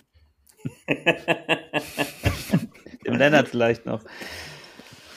Ja, ja, die aktuelle Stunde. Da war einiges passiert, vor allem, weil wir jetzt noch eine Woche das jetzt verschoben haben. Ähm, Le Lennart, ich stelle dir jetzt mal die Frage, du hast jetzt die Ehre, die Jugendoros zu analysieren. du bist ja da ganz tief drin. Oder warst zumindest. Wahrscheinlich bist es immer noch, aber du warst es ja die letzten Jahre vor allem da auch. Ja, was, also ich habe erstmal natürlich ähm, mich gefreut, dass eine, einige niedersächsische Talente äh, noch nominiert worden sind, für die, mit denen ich jetzt auch in den letzten Jahren äh, teilweise zusammenarbeiten konnte oder zusammengearbeitet habe. Einige haben es auch nicht geschafft, das war dann schade. Ähm, aber insgesamt, glaube ich, wenn man sich das Ergebnis anguckt und, und aus der Perspektive von der U19 würde ich jetzt sagen, also das ist ja der Bereich, den ich da äh, zu verantworten hatte in Niedersachsen, ähm, ist es kein gutes Ergebnis gewesen, weil einfach, glaube ich, der Anspruch von Deutschland sein muss im U19-Bereich. Zumindest habe ich das immer so wahrgenommen, irgendwie um die Medaillen mitzuspielen im Teamwettbewerb und irgendwie im Einzel ist es in den letzten Jahren ein bisschen schwieriger geworden, weil ich das Gefühl habe, die Rumänen, die Franzosen sind gerade in den jungen Jahren echt stark. Das sieht man oft im Schüleralter dann schon. Ähm, da ist, hat Deutschland, glaube ich, mittlerweile eine andere, ja, nicht Philosophie, aber es hat sich so ergeben, dass, dass die deutschen Spielerinnen und Spieler gerade in diesem, in der Zeit nach, nach der U19 die größten Sprünge und auch die wichtigsten Sprünge machen. Dementsprechend bin ich sozusagen so auf der, so auf der, also auf der lange Sicht mache ich mir immer wenig Sorgen, aber für den U19-Bereich hatte ich jetzt schon erwartet, dass die Jungs sich ins, äh, mindestens ins Viertelfinale vorspielen mit der Truppe. Ähm, das war, glaube ich, keine gute Leistung. Äh, ich habe jetzt einige Spiele sozusagen, also was man live sehen konnte, mitverfolgt, ähm, mitgefiebert auch. Hat mir auch total leid, dass die, glaube ich, jetzt im Kern nicht, nicht die beste Form auch hatten. Das ist, äh, ist dann natürlich schade. Und gleichwohl, finde ich, ist es jetzt keine schlechte EM gewesen, weil es gab Medaillen. Ich glaube, das ist immer das Ziel. Ich glaube, dass mit Annette gerade äh, eine Spielerin da ist, die sehr, sehr alle, also vieles überstrahlt, auch mit ihren, mit ihrer, mit ihrer Klasse und da nochmal so, so durchzugehen und sozusagen dieses Triple U15, U19, U21 voll zu machen, fand ich grandios, fand ich super stark. Ähm, und insgesamt die U19-Mädels fand ich, haben, haben mich so mitgerissen am meisten. Ich fand das Team spannend, äh, verschiedene Spielsysteme, ähm, auch dann nochmal die Doppelmedaille zu holen, auch in der Mannschaft die Medaille zu holen. Das war ein sehr gut, sehr gutes Ergebnis. Und bei den ganz jungen U 15 bin ich ehrlich gesagt nicht so ganz drin, was jetzt die europäische Konkurrenz angeht. Ähm, aber sicherlich ist da auch gerade beim männlichen Bereich ist, ist man nicht ganz vorne. Das, glaube ich, kann sich aber immer schnell ändern. Und ähm, bei den ganz jungen äh, Spielerinnen sind, glaube ich, wieder extrem viele Spannende dabei, die jetzt ja auch teilweise Medaillen eingeheimst haben. Also insgesamt, glaube ich, durchwachsene EM äh, mit einer klaren Zweiteilung. Weiblich sehr gut, männlich mäßig. Zack, das war das Wort zum Montag. Wahnsinn, ich, ich könnte mir vorstellen, der Richard hätte es nicht viel besser analysiert. Also wir haben sieben Medaillen gewonnen, alle bei den ähm, Mädchen. Ähm, zweimal Gold durch Annette Kaufmann. Lennart hat es ähm, richtig gesagt, die Mädchen war ganz knapp. Ähm, Mädchenmannschaft 9-9 2-2, 2-2, 9-9. Ja. Dann knapp verloren und ähm, es wurde schon auch viel diskutiert über die Diskrepanz von unseren ja, Mädels und von, von unseren Jungs. Richard, es, es ist an dir, das als Sportdirektor jetzt richtig einzuordnen und uns einen Blick, eine Perspektive in die Zukunft zu geben. Ja, also äh, ich würde da einfach tatsächlich nur aufsetzen von dem, was, äh, was, was Lennart gesagt hat. Also äh, wenn du so eine Headline äh, brauchst, dann äh, würde ich sagen, die Damen haben es einmal mehr rausgerissen für den deutschen Nachwuchs, ja. Ähm, ähm, und das muss man einfach so, so deutlich auch sagen. Ich finde es ich find's spannend, dass wir ähm, einmal natürlich Annette haben, von der man das so ein bisschen erhofft hat, glaube ich. Ähm, ich glaube, dass äh, die eine Mannschaft geführt hat, die äh, viele spannende Spielerinnen eben eben hat. Egal, ob das jetzt äh, eine Sophia Klee, der ich natürlich allerbeste äh, Genesung und, und gute Besserung wünsche, die ja, äh, ja so ein bisschen mit, äh, mit einer Verletzung eben leider dann äh, früher eben abreisen musste. Ob es eine Mia Griesel ist, die natürlich auch noch einige Zeit im Jugendbereich verbleiben kann mit einem spannenden Spielsystem äh, oder auch eine, eine, eine, eine, Lea, Nach eine Lea Lachenmeier oder Naomi Prankovic, äh, die dann auch, weißt du, solche, solche Entwicklungsschübe, äh, dass er eigentlich so in diesem Mannschaftshalbfinale gegen die Rumänien verlor, dann äh, das Rematch im Einzel eben geschafft hat. Also finde ich ein paar spannende Geschichten. Natürlich im U15-Bereich. äh, bei den Schülerinnen äh, zwei eben auch ganz äh, ganz junge spannende Spielerinnen. Also insofern äh, da hat sich die die Irene die wirklich ja dann in diesem Viertelfinale aufopferungsvoll gekämpft hat 3-0 geführt hat also auch so eine Geschichte äh, dieses sicherlich so wie ich sie kenne ein paar Mal noch durchgespielt hat. Also äh, da finde ich äh, haben wir viele viele spannende Spielerinnen eben dabei äh, bei den äh, männlichen Jungs und bei den äh, äh, männlichen Schülern musste einfach sagen, der Anspruch in Deutschland muss natürlich nach wie vor sein, dass du um die Medaillen spielst. Ähm, das Gute daran ist, äh, und das haben wir in den letzten Jahren immer wieder unter Beweis gestellt, äh, wir können unsere Spieler, nachdem sie ähm, aus der Schule raus sind, also mit 18 plus, sehr, sehr gut entwickeln. Das Gute daran ist auch, wir haben äh, einige Spielerinnen, einige Spielerinnen, einige Spieler, die auch im nächsten Jahr nochmal in der Jugend oder in der Schülerklasse an den Start gehen können, gar keine Frage. Aber eben, da haben wir auch eine Menge zu tun und äh, das muss natürlich der, der, der Auftrag sein, denn der Anspruch an Deutschland muss natürlich auch sein im männlichen Bereich, auch im Nachwuchs. Man muss nicht immer eine Medaille gewinnen, aber man muss versuchen, um die Medaillen zu spielen. Und das haben wir mit den Mannschaften sowohl bei den Schülern als auch im Jugendbereich nicht geschafft. Äh, ganz im Gegenteil, wir brauchten bei den Schülern dann doch äh, ein, zwei Umwege für meinen Geschmack zu viel, um äh, äh, dann sich wieder so ein bisschen nach oben zu spielen. Und äh, ja, da muss der Anspruch sein, dass wir eben direkter Richtung Viertelfinale und dann ist man in so einer Pipeline, wo jede Menge passieren kann. Also insofern, ähm, da ist jetzt der Anspruch, dass wir uns auf den Hinterboden setzen. Ja, eben nicht. Nicht hinsetzen, aufstehen und trainieren. Nein, aber du weißt, Erik, ja, ähm, erstens, äh, was ein absoluter Klassiker ist, Leonard hat das am letzten Freitag auch mitbekommen, äh, vor zurück zum Ball und zweitens Oh, tiefe Stellung. Fakt, ja. Alles richtig. Einfache Sätze, aber in der Umsetzung doch sehr schwer. Das kann ich sagen. Setzung heißt nichts mit Sätzen zu tun. Und du hast gerade Sätzen gesagt. Ja, genau. Leute, Leute, wir haben schon eine Stunde. Ähm, ich glaube, wir müssen noch eine zweite Folge machen dann. Aber ähm, Richard, du bist in Budapest. Dein, dein Hotelzimmer sieht doch schon ein bisschen trist aus, aber es ist sicher die. Trist, die, riesengroß, würde ich sagen, Ja, oder? so braune Das ist, Wände. diese, weißt du, das ist diese Panoramakamera, die ich hier habe. President Suite ist das, oder? Äh, ja, ganz genau.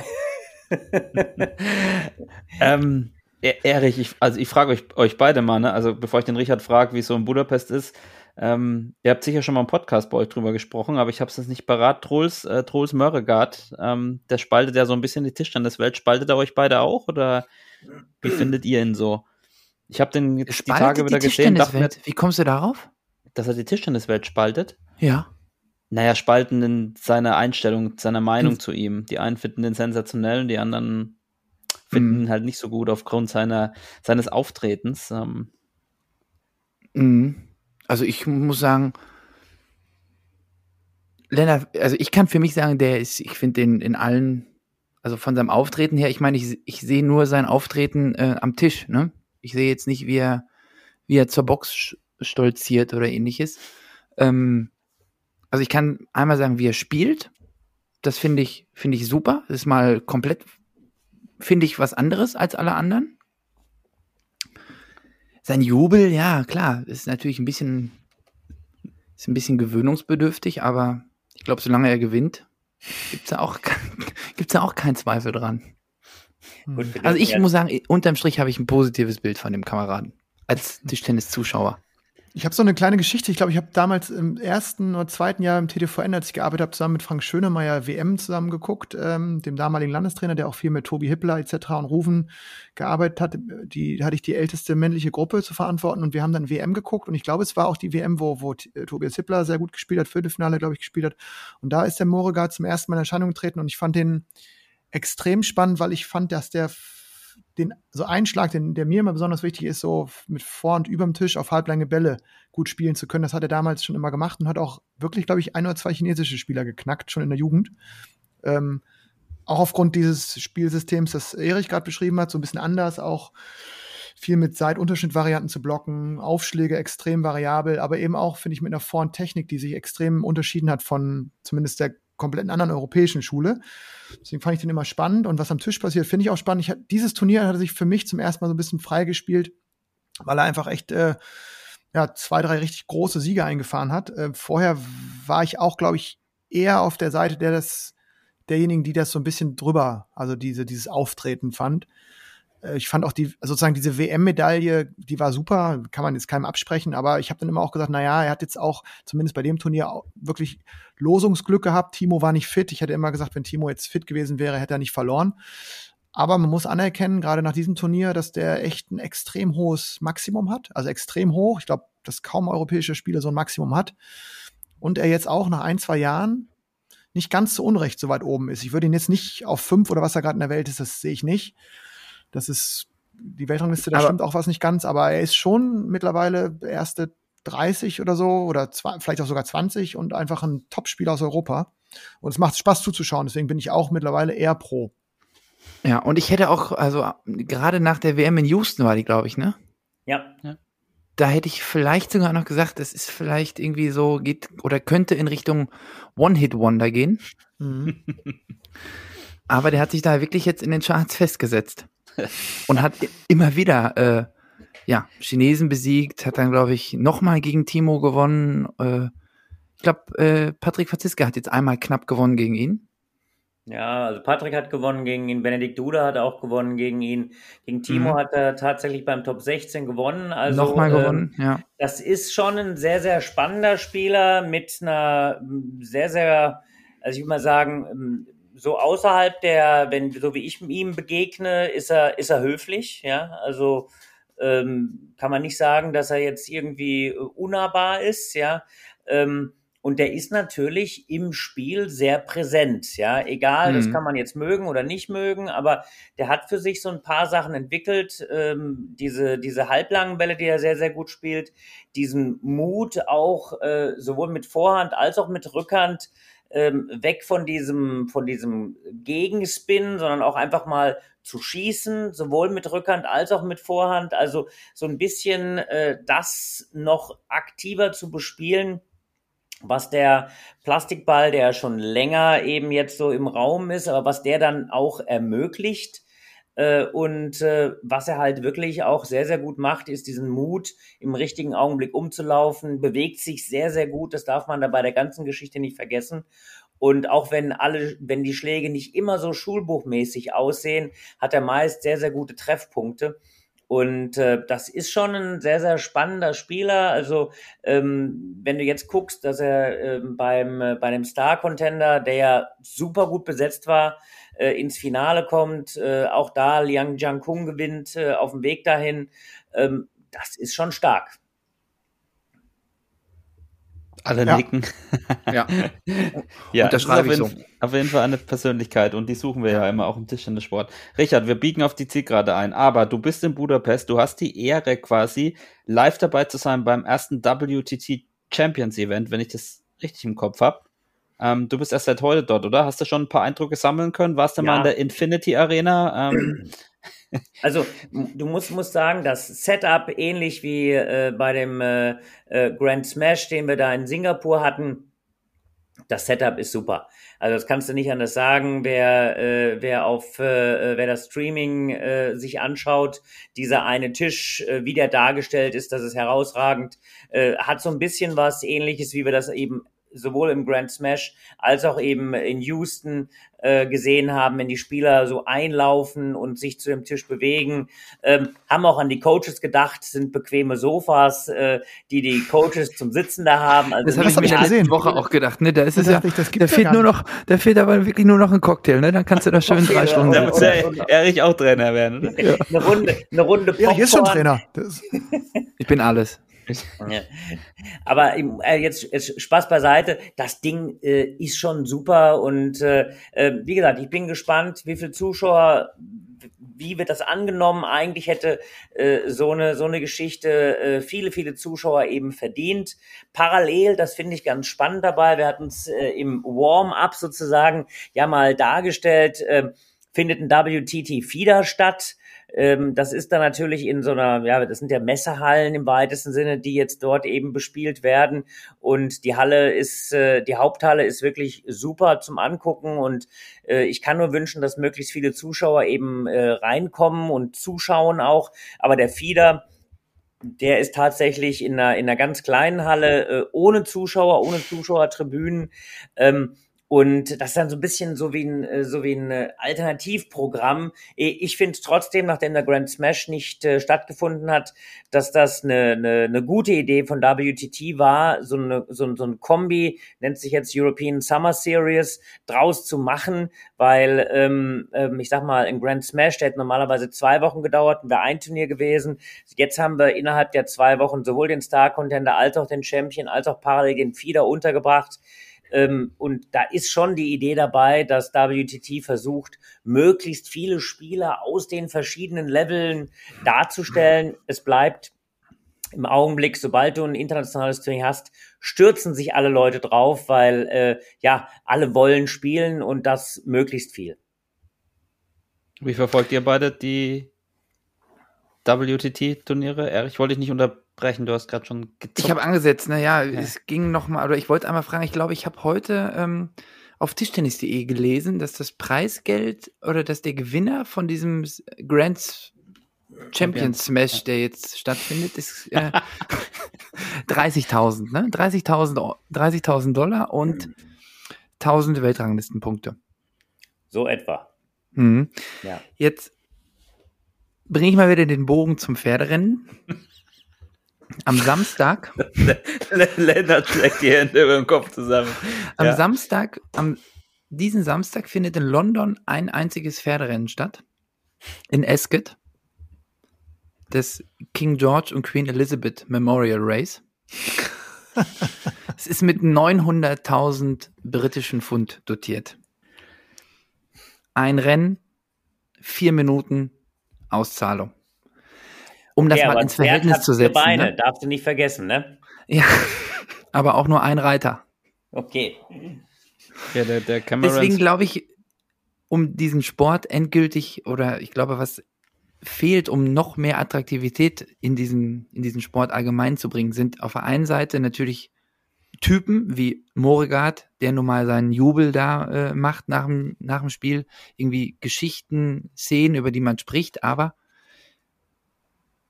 es Podcast. fehlt, glaube ich, auch an Geld, die irgendwie im Sport da sein müssen.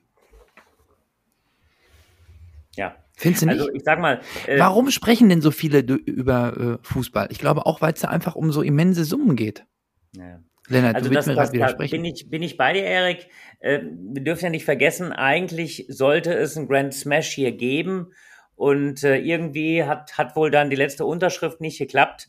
Ähm, bei dem Grand Smash, was in Singapur eben gespielt war, da, ja, da hat der ein oder andere schon äh, durchaus ein nettes Urlaubsgeld äh, verdienen können. Und ich sage das jetzt ein bisschen despektierlich, das war schon mehr als nettes Urlaubsgeld. Da mussten eben dann doch äh, schon äh, ja, äh, konnte man dann doch das ein oder andere an Investment machen.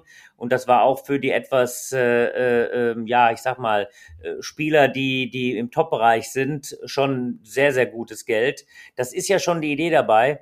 Ähm, auch beim Champion soll eigentlich mehr verdient werden, als im Augenblick ausgezahlt werden kann. Die haben jetzt halt seitens des WTT das Ganze so ein bisschen mit heißer Nadel gestrickt. Wenn ich es richtig im Kopf habe, sollte eigentlich das Preisgeld in etwa verdoppelt sein. Nur beim, mhm. äh, äh, beim äh, Champion. Beim Grand Smash noch mal ein Stück höher. Ah, ich weiß auch nicht, Erich, also würde ich dir so ein bisschen widersprechen. Ich glaube nicht, dass es, also dass die Attraktivität von so einem Event per se mit dem Preisgeld steigt. Also ich glaube, A, dass die ersten 50 der Welt, auch die Spielerinnen mittlerweile, also verdienen alle sehr, sehr viel Geld dafür, dass es eine Randsportart ist. Da müsste es mal in die Basketball-Handball-Bundesliga gehen. Da ja, halten sich auch die Augen, was unsere Sportler verdienen. Also ich glaube, Tischens hat gemessen an dem Werbewert, an dem Zuschauerinteresse, ist das schon sehr viel Geld, was da verdient wird. Da würden sich viele, viele andere Sportarten extrem viel von abschneiden wollen. Würde ich jetzt einfach behaupten. Das geht ja bis in unsere Liga runter. Du spielst vor 30 Zuschauern und verdienst Geld. Das ist ja eigentlich nicht normal. Deswegen, ich glaube, dass wir uns da nicht beschweren dürfen. Ich glaube, dass die Auf gar keinen Fall. Eher damit so zusammenhängt, was du gerade gesagt hast, so was für, für Typen laufen da rum. was für, also wie, wie ist das Niveau, wie ist es, wird es dargestellt, findet es einen Weg in die Medien irgendwie, wird es live gezeigt oder nochmal zusammengeschnitten. Ich glaube, das sind so Chancen, die man jetzt mittlerweile hat, weil es eben auch, wie Richard gerade ja gesagt hat, ziemlich professionell dargestellt wird äh, und vermarktet wird auch. Und ähm, klar, diese Fieder-Dinger, wo, man, wo man dann äh, mit den Leuten spricht, die ins Halbfinale kommen und die gehen mit Minus nach Hause, das ist natürlich wirklich komisch. Da haben wir uns, glaube ich, da haben wir, glaube ich, auch mal äh, uns länger drüber unterhalten. Genau, das finde ich auch Ähm, komisch, aber Das Startgeld nicht. beim Fieder ist unfassbar hoch, ne?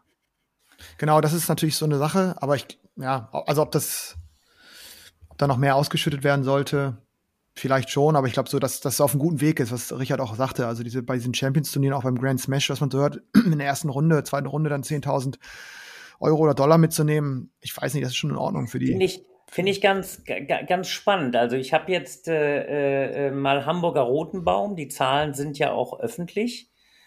Ähm, habt ihr das im Kopf zufällig? Was schätzt ihr? Erste Runde, WTA-Turnier, äh, 250 Punkte, das heißt also ist nicht ganz groß, aber ist zumindest so präsent.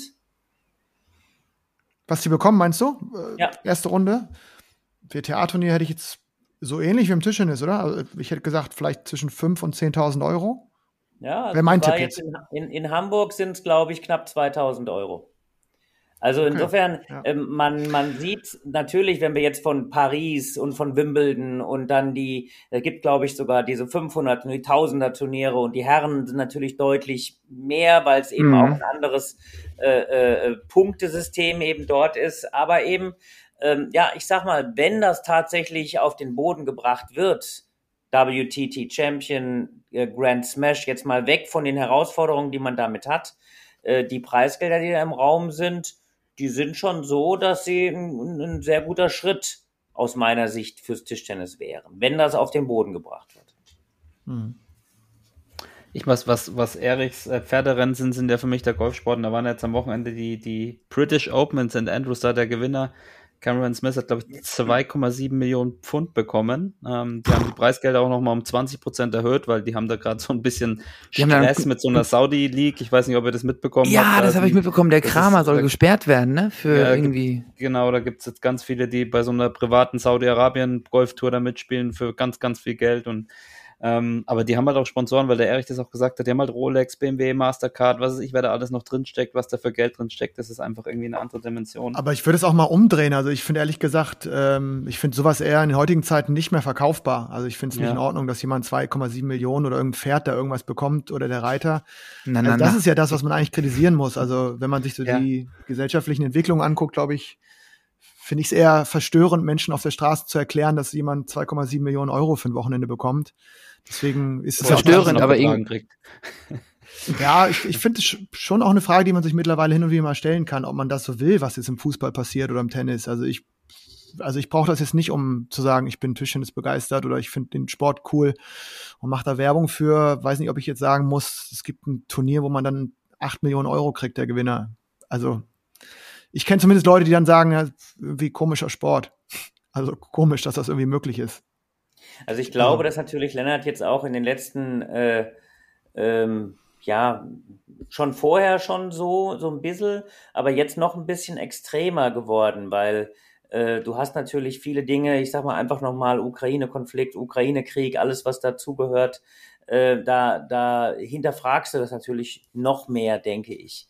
Ja, ähm, ich glaube auch, dass äh, äh, Tischtennis tatsächlich so eine, eine Sportart ist, die zwar nicht so in der Öffentlichkeit steht, aber auch in, in ein paar Sachen eben auch richtig gut profitiert. Ich denke da vor allem an die Tischtennisindustrie, die viel breiter gestreut ist und viel mehr eben dort im positiven Sinne Dinge bewirkt, ähm, als das vielleicht in anderen Sportarten so ist. Aber diese Idee, dass man natürlich äh, äh, mehr Preisgeld gleich mehr Attraktivität, ich glaube, diese, diese, diese Gleichung, die, die, die stimmt tatsächlich nicht immer.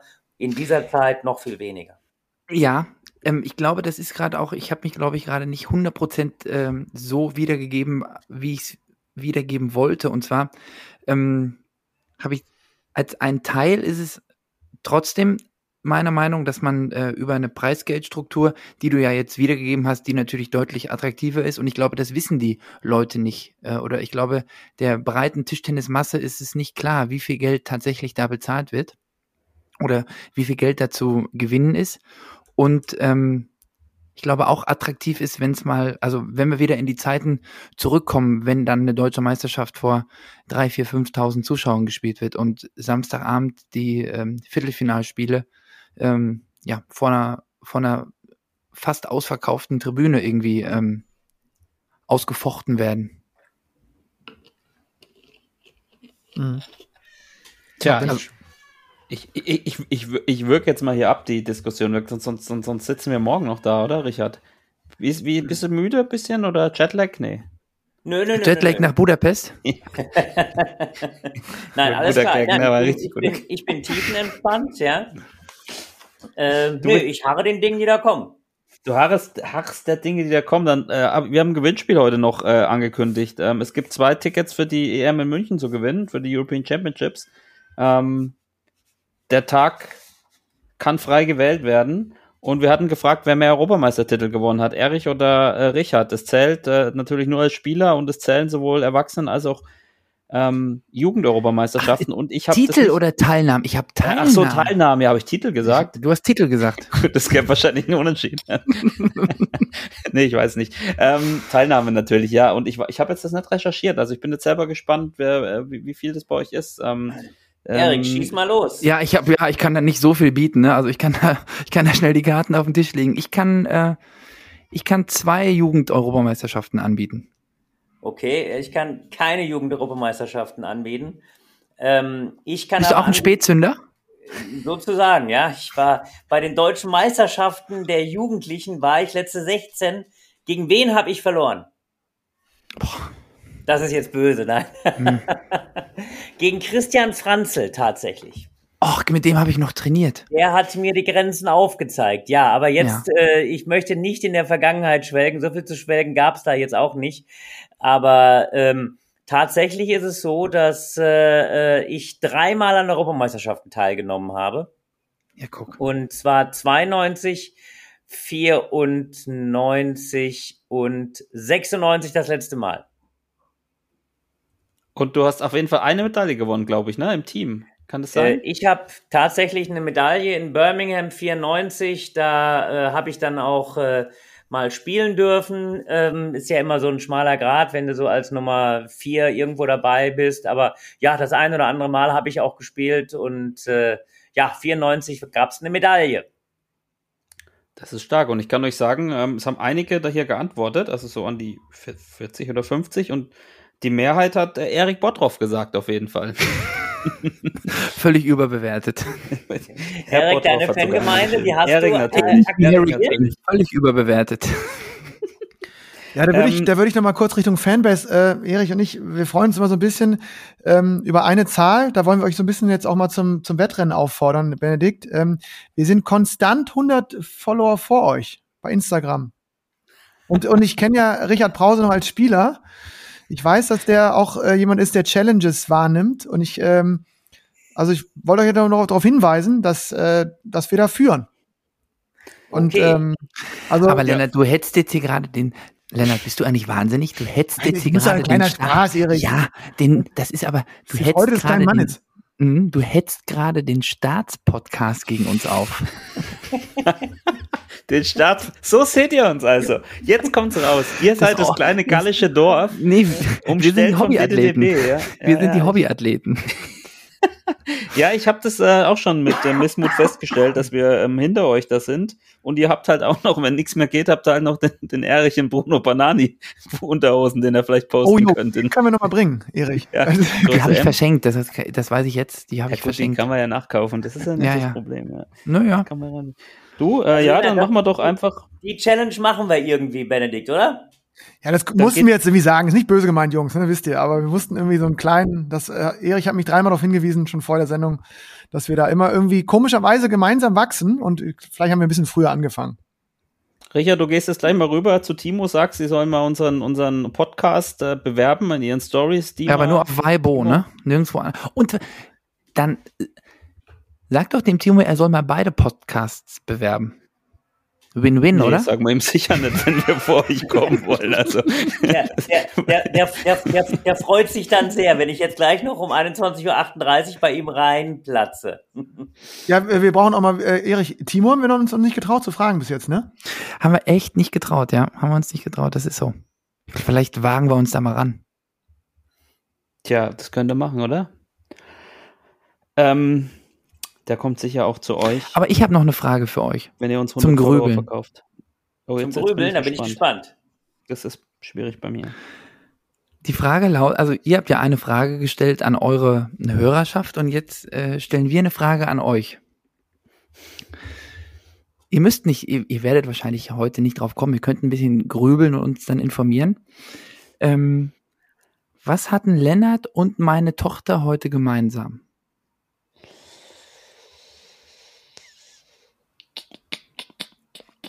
Erich, du musst noch einen kleinen Tipp geben, das ist Ich unmöglich. hoffe nicht Lennart Geburtstag, war- sonst ist peinlich. Lennart war beim Bäcker.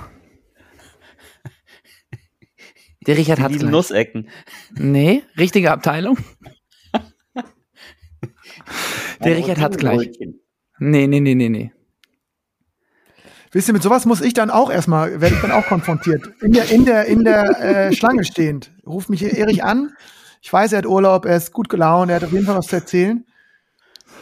Ich stehe da hektisch irgendwie an, um mich irgendwie äh, mit irgendwas Süßem Nicht zu verraten. Ja. Äh, und dann kommt da äh, so eine Replik auf sowas. Das ist, also das ist, das ist Erich Bottroff. Also le- ein Leben mit Erich Bottroff. Ihr könnt euch das nicht vorstellen. Nee, Also ich komme jetzt nicht drauf, ich muss darüber sinnieren. Genauso wie der Erik mehr als eine Minute noch sinniert hat, Ja, ja, Über ja, ja, das- ja, ja. was er uns noch sagen wollte. Wir fragen das einfach Ja. auch wieder bei Instagram. Dann was haben, ähm, äh, warte mal, was, er, Eriks Tochter und Lennart gemeinsam beim Bäcker. Nee, nicht gemeinsame Bäcker. Lennart hatte das beim, hatte dieses Erlebnis beim Bäcker. Meine Tochter hat es auf dem Spielplatz erlebt. Puh, Da fallen, Das ist ja echt schwer. Ich muss sagen, als wir der, Ich muss jetzt als noch da lösen. fällt mir nur Fäkalhumor ein. nicht. Also, es ist, ist, Das kann man nicht rausfinden. kann man, kann man schon. Nee, kann man nicht. Unmöglich. Sollen wir lösen? Lös mal, komm. Löse mal. Ist ein Bienenstich. komm mal, hör auf, ey. Oh Gott. Das hört Ähm, mir an. Ich stehe im Bäcker in der Reihe und dann kommt sowas. Weißt du, ich sitze da und äh, Aber gut, das hatte Esprit und es war ein Spiel mit Worten. So. Und es stimmt sogar. Und Fakt, ne? Lennart hat's Ja. geschmeckt und der Ida geht's aber wieder gut. Ja, Okay, und danke, Unser das Großer hat auch einen vor zwei haben. Tagen. Ja, schlimm, diese, also diese, also war es wirklich ein Bienenstich? Also bei unserem Großen, der sagt Bienenstich, es war aber ein Wespenstich. Nee, es war zum Glück tatsächlich eine Biene. Ich habe die ja rausgerupft dann. Und den Stachel auch.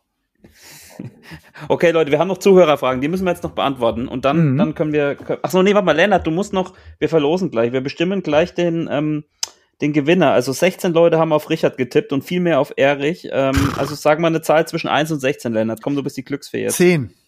1, 2, 3, 4, 5, 6, 7, 8, 9, 9, 10. Krulli.h. Krulli.h hat äh, zwei Tickets gewonnen für München. Herzlichen Glückwunsch. Wir Glückwunsch. werden dich mit dir auseinandersetzen. Super, Glückwunsch. Ähm, Hotel ist günstig dort, habe ich gehört. Hoffentlich kommt er nicht aus Hamburg. Ja, dann wird's wirklich ist es ein, mit Hotelübernachtung. Ja, mein Gott, da gibt es hier auch Jugendherbergen. So, Zuhörerfragen, pass auf, sind nur vier Stück und dann, der, ich sehe den Richard, der kriegt schon, die Augen werden schon ein bisschen kleiner. Morgens ein langer Tag, coachen musst du wahrscheinlich nicht, oder? So viel Spiele Äh, sind nicht nein, es ist ja tatsächlich so, dass wir den, äh, den Feeder auf der einen Seite haben, aber beim Champion ist es so, dass du so ein Ein-Tisch-System äh, äh, eben hast und ja, das ist übersichtlich. Aber beim Feeder musst du auch nicht mal so. Da muss ich jetzt mal gleich noch mich mit äh, äh, Rossi, Tami und Lars absprechen, aber ich denke, äh, wir sind da ganz gut aufgestellt. Also ich bin da so derjenige, der so im Hintergrund wühlt, aber natürlich Gewehr bei Fuß stehen würde, um da nochmal einzuspringen. Das wissen alle und da werde ich auch regelmäßig mit aufgezogen. Boah, von Richard Brause würde ich auch gerne mal gecoacht werden. Oder Erich? Das wäre sicher interessant, ne? ja. Kommt vielleicht Benedikt, noch. vielleicht, Benedikt, vielleicht ist das, vielleicht ist das genau, also wir brauchen eine Wildcard für das Doppel Viking Bottroff. Und Browser ist Coach. So. Ihr habt doch die Claudia auch schon im Podcast gehabt. Ihr seid doch mit der, ihr seid doch mit, mit der Claudia richtig gut. Dann vielleicht, vielleicht müsst ihr da auch mal flankierend mal nachfragen so und und dann sagt er, der Benedikt hat gesagt, der hat uns vermisst in Saarbrücken und so und der Richard wird uns Ja, aber es bringt ja auch nichts. Es bringt ja auch Ja. nichts, wenn du gekündigt wirst und wir die Wildcard haben. Das wollen wir ja auch nicht. Nein, nein, das kriegen wir auf eine freundlichere Art und Weise hin. Ja, wollen, wir mal, wollen wir mal gucken. Also, was ich gelernt habe, ist, dass in Rimini dieses Jahr die Senioren-Europameisterschaften waren mit dreieinhalbtausend äh, äh, ja, Teilnehmern und über tausend aus Deutschland. Fast, ja. 800, glaube ich. Und wir haben, glaube ich, 69 Medaillen gewonnen oder irgendwie sowas. Ja, und Richard, da musst du nur noch wenig auf mich warten, dann bin ich auch mit dabei. Genau, also ein bisschen warten müssen wir noch, aber könnte ja mal eine Idee sein. Die nächste ist, glaube ich, Norwegen, Richard. Das ist doch ein ganz schönes Reiseziel eigentlich, vielleicht. Ja, aber ehrlicherweise, links, links Doppel, Richard. das wäre das wär mal was. Das gibt auf jeden Fall ein Schlangenspektakel. Ja. Es gibt ein Schlangenspektakel. So, jetzt Zuhörerfragen. Die, die, die Rededisziplin ist ähm, durchwachsen.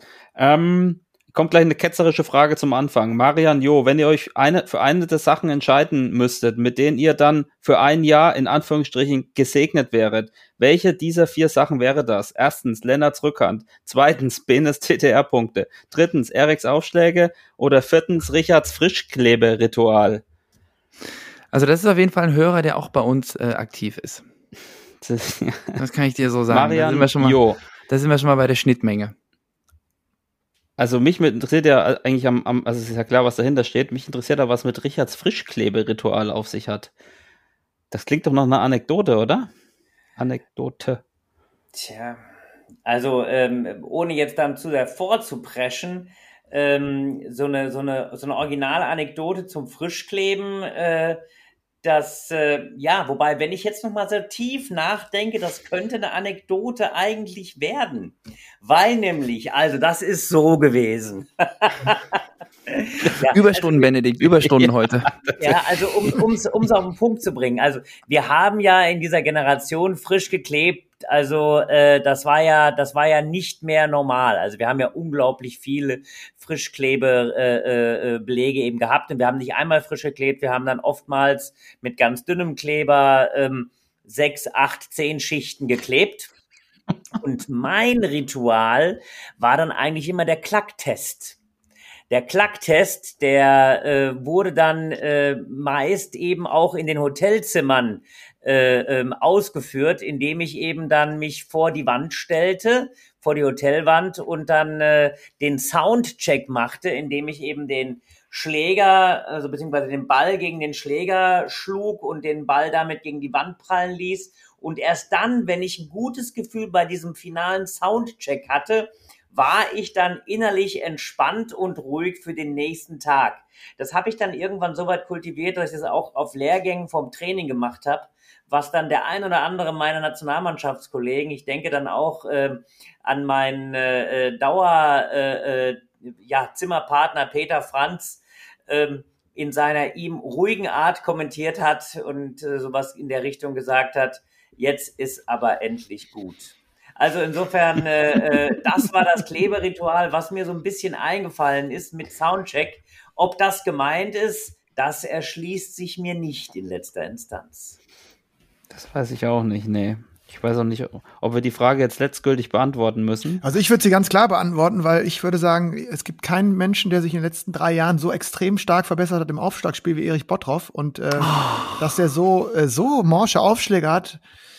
Hm, also dieser Rückhandaufschlag von ihm sehe ich auch hin und wieder den Ball einmal Richtung Lampe steigen, wenn er den Kick da reinwirft. Also von daher, ich würde die Aufschläge von Erich nehmen. Tatsächlich, auch wenn ich mich regelmäßig und immer wieder darüber äh, ja, fröhlich echauffiere,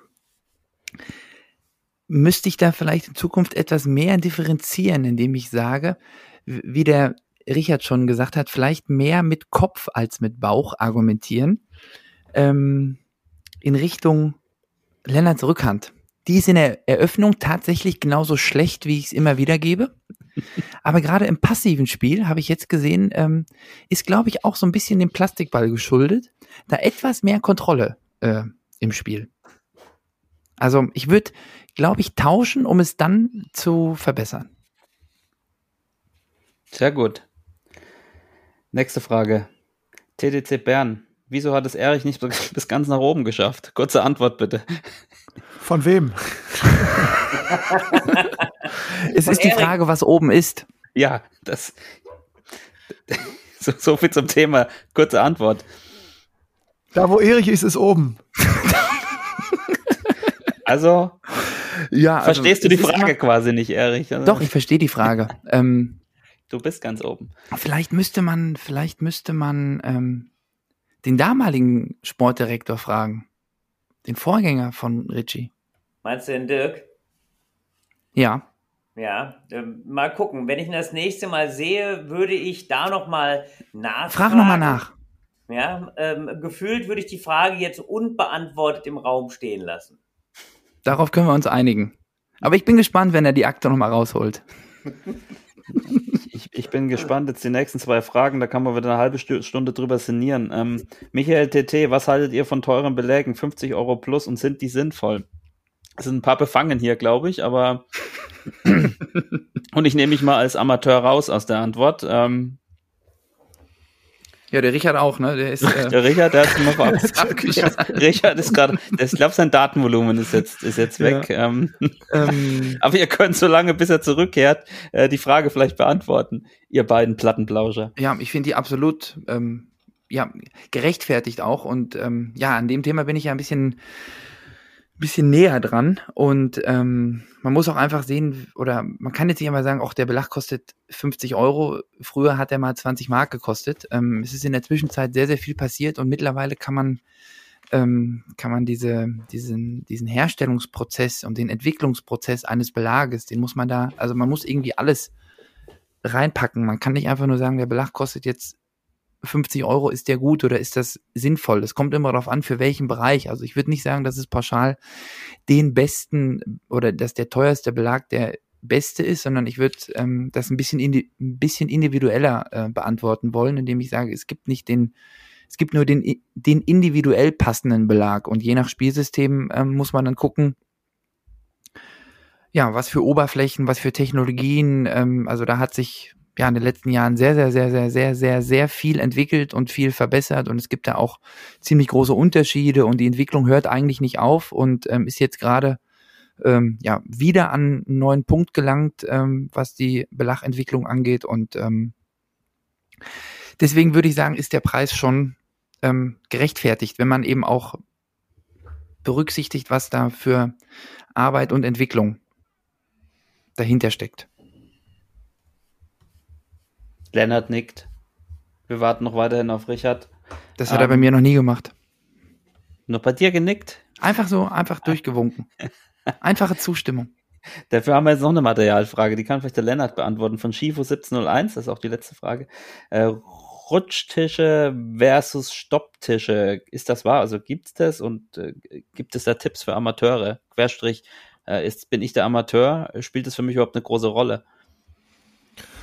Ich Ja, weiß es auch immer nur von den Profis, muss ich sagen. Genau, ich, ich finde das immer schwer jetzt für sozusagen so ein anderes, äh, also für eine andere Spielklasse zu beantworten. Also ich würde sagen, ich zähle jetzt nicht zu den Materialfetischisten, aber was man sagen muss, dass es unterschiedliche Tischoberflächen gibt ähm, und dass die Flugkurve des Balles gerade für mich wichtig beim Aufschlag ähm, schon sehr unterschiedlich ist. Also bei auf einigen Aufschlägen ist es eher schwierig, kurz aufzuschlagen mit viel Rotation. Auf anderen Tischen ist es deutlich einfacher. Also es gibt diese Unterschiede. Ähm, mich wundert das immer, dass es diese Unterschiede gibt, dass es da nicht eine Norm gibt, die irgendwie was vorschreibt, weil letztendlich ist der Tisch ja ähnlich wie der Ball. Und dann auch die Belege Ja, es gibt eine Hölzer Norm, aber die Norm ist, ist, ist breit. Gibt eine ne? Norm. Das war, ja, Ist- genau. genau, es genau, gibt- das ist sozusagen genau, es gibt eine Norm. Immer noch. Ja. Ähm, ja, erzähl erst mal. Nee, also ich kann das nur bestätigen. Also das, es gibt Ja. Unterschiede. Ich glaube, da braucht man nicht drum rumzureden. Und ich glaube, dass die ist, mhm. äh, auch elementar sein können. Man kann sich sicherlich auf alles einstellen, aber es ist ja auch, ähm, auch zu sehen im, im, im, Zentrum in Düsseldorf und so, da sind ja alle Tische da und dass man schon auch merkt, dass äh, gerade die Profis sehr genau achten, auf, mit, auf welchem Tisch sie sich vorbereiten auf die jeweiligen Turniere und es eben nicht völlig egal ist. Genau, also von Ja. daher, ja. Erich? will ich vielleicht noch eine Sache ergänzen, ausnahmsweise, zu deiner ausführlichen Antwort. Ähm, es gibt eine Norm für Oberflächen, es gibt aber auch, also insgesamt, wenn jetzt, wenn jetzt, ich sage jetzt mal, Profispieler davon sprechen, oh, das ist ein Rutschtisch, oh, das ist ein Stopptisch, muss man immer noch auch über den Tellerrand hinausschauen und muss gucken, ähm, in welchem Zusammenhang das gesagt wird. In welcher Halle steht der Tisch, in, auf welcher Tischoberfläche oder auf welchem Tisch wird in Kombination mit welchem Ball gespielt. Ähm, das sind alles Komponenten, ähm, die irgendwie auch dazu beitragen zu dieser Aussage. Es gibt dann auch noch einen Riesenfaktor. Ähm, ich glaube, dass die Unterschiede der einzelnen Tischoberflächen gar nicht mal so ausschlaggebend ist, dass man sagt, boah, das ist jetzt aber äh, mega krass in die eine oder in die andere Richtung. Ähm, oftmals ist es auch so, ich sag mal, wenn so eine 25 Jahre alte Speckplatte irgendwo äh, in der Halle steht und da ein niegelnagelneuer Hightech-Tisch mit äh, Servolenkung, sage ich jetzt mal, angeliefert wird, ist, ähm, dass es dann auch, ich sag mal, einen Unterschied gibt in der Justierung. Ähm, sind die Ecken, sind die Tischfüße richtig äh, justiert? Ähm, da gibt es so viele Feinheiten, dass man jetzt nicht, glaube ich, spontan oder nicht pauschal von einem, von einem Rutschtisch und von einem Stopptisch ähm, sprechen kann. Da gibt es ähm, zu viele, zu viele ähm, ja, Unterschiede, um das irgendwie einfach so plump rauszuhauen. Okay. Also Habe ich wieder was gelernt heute. Gerade, also zum zweiten Mal hintereinander, mehr Kopf als Bauch, ne? Wahnsinn. Für haben wir den Richard haben wir verloren, glaube ich. Also der ist äh, Datenvolumen zu Ende. Er hat zu mir gesagt, er hat eine Flatrate, da hat er wohl sich getäuscht. Aber wir waren jetzt ähm, auch ja, am Ende Jungs, angekommen, also von daher. Wir, wir, sind am Ende angekommen, genau. Ich mache noch mal ganz kurz Werbung für die European Championships, 13. bis 21. August finden die Tischtenniswettbewerbe statt. Tickets gibt's noch, glaube ich, oder weiß ich, tickets.munich2022.com. Ähm, einfach mal reinschauen. Der Deutsche Tischtennisbund wird mit voller Kapelle dort auflaufen. Das wird sicher spannend. Und ähm, tja, wer den Sport liebt, der kann auch noch mal zum Leichtathletik gehen oder zum Klettern oder zum Turnen. Ähm, und ich frage euch jetzt mal, wann gibt es die nächste Folge Plattenplausch? Wollt ihr das jetzt noch verraten, Erich? Oder da komme ich raus raus. Wir sind am 10. August, starten wir unser Riesen-Comeback, ähnlich wie Lance Armstrong. Da gibt es ein Riesen-Comeback und dann am 11. August sind wir, äh, gibt's wieder was auf Ohren. Und gibt es irgendein Special zum Auftakt? Oder ist das noch Top Secret? Das weiß ich jetzt noch nicht. das ist Top Secret, Benne. ja, okay. Oder so. Dann habe ich, ähm, ah, ich habe noch einen Cliffhanger. Ich habe bei meiner Recherche ähm, zu euch ähm, die Erik, Erik Bottroff Story gefunden von Janina Schäbitz. Und ich werde mir nochmal mhm. den kommen lassen und dann äh, den Titel Das Phantom der Sporthalle nochmal ähm, nachrecherchieren, was es damit auf sich hat. Mach das, ja. Das hätte eigentlich, ich habe mal mit äh, Jochen Lang, dem, dem äh, Geschäftsführer von mytischtennis.de gesprochen, er meinte, das ist einer der bestgeklicktesten Artikel aller Zeiten gewesen. ja, da werde ich nochmal nachlesen. Ansonsten, jetzt muss ich für den, den Richard den Abgesang noch mitmachen. Ähm, vielen Dank, dass ihr da wart. Ich glaube, wir können ja. das demnächst mal wieder machen. Die Instagram-Challenge ist angenommen. Wir werden versuchen, euch noch zu überholen bis 1500 Followern. Ja, wir ja. schalten jetzt auch in zweiten Gang. Also doch Bruno Banani unter Hause. Ansonsten, Erich, du hast, glaube ich, Urlaub, ne? Gönn genau. dir noch ein bisschen. Ja. Lennart, du bist ja, du bist jetzt an der Universität, du müsstest dann auch bald Semesterferien haben, oder? Aber du bist ja, ja bist ich habe auch bald Urlaub, eine Woche noch. Jetzt die letzte Woche. Mon ab Montag habe ich auch Urlaub. Genau. Wahnsinn. Und dann freuen ja. wir uns natürlich auf den äh, Start von Plattenplausch. Ähm, für dich geht's jetzt richtig los, ne? Mit der EM in München. Da musst du, ja. glaube ich, richtig, da musst du richtig in die Tasten hauen. Wobei wir ja auch nur Gast sind eigentlich dieses Mal. Das ist auch ungewohnt für uns, dass wir da an der Organisation und, und so weiter und so fort im Pressebereich eigentlich gar keine Aktien haben. Wir sind auch ganz normal akkreditiert. Und ähm, ja, da gucken wir mal, was dazu ist. Aber es ist halt relativ lang, ne? Es sind, ähm, ja, ich habe es gerade gesagt. Zehn Tage, ne? Neun Tage, genau, neun Tage mhm. plus minus ein, zwei Tage davor und danach. Ja, aber da, ich werde meine Freiräume finden. Richtig so. Danke für die Einladung, Benedikt. Ne? Wir waren sehr gerne ja, dort. Ja, ihr habt ja damit angefangen. Der Richard hat sofort gesagt, ähm, wir müssen die Rückeinladung machen und ähm, schön, dass es ja, geklappt P hat. PPP meets PP.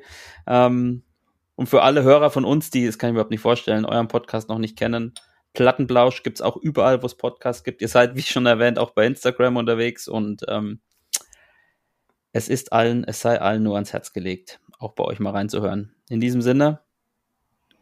Danke fürs, äh, Dank. für, die, für die Gastfreundschaft hier. Ähm, und gute Nacht, ne?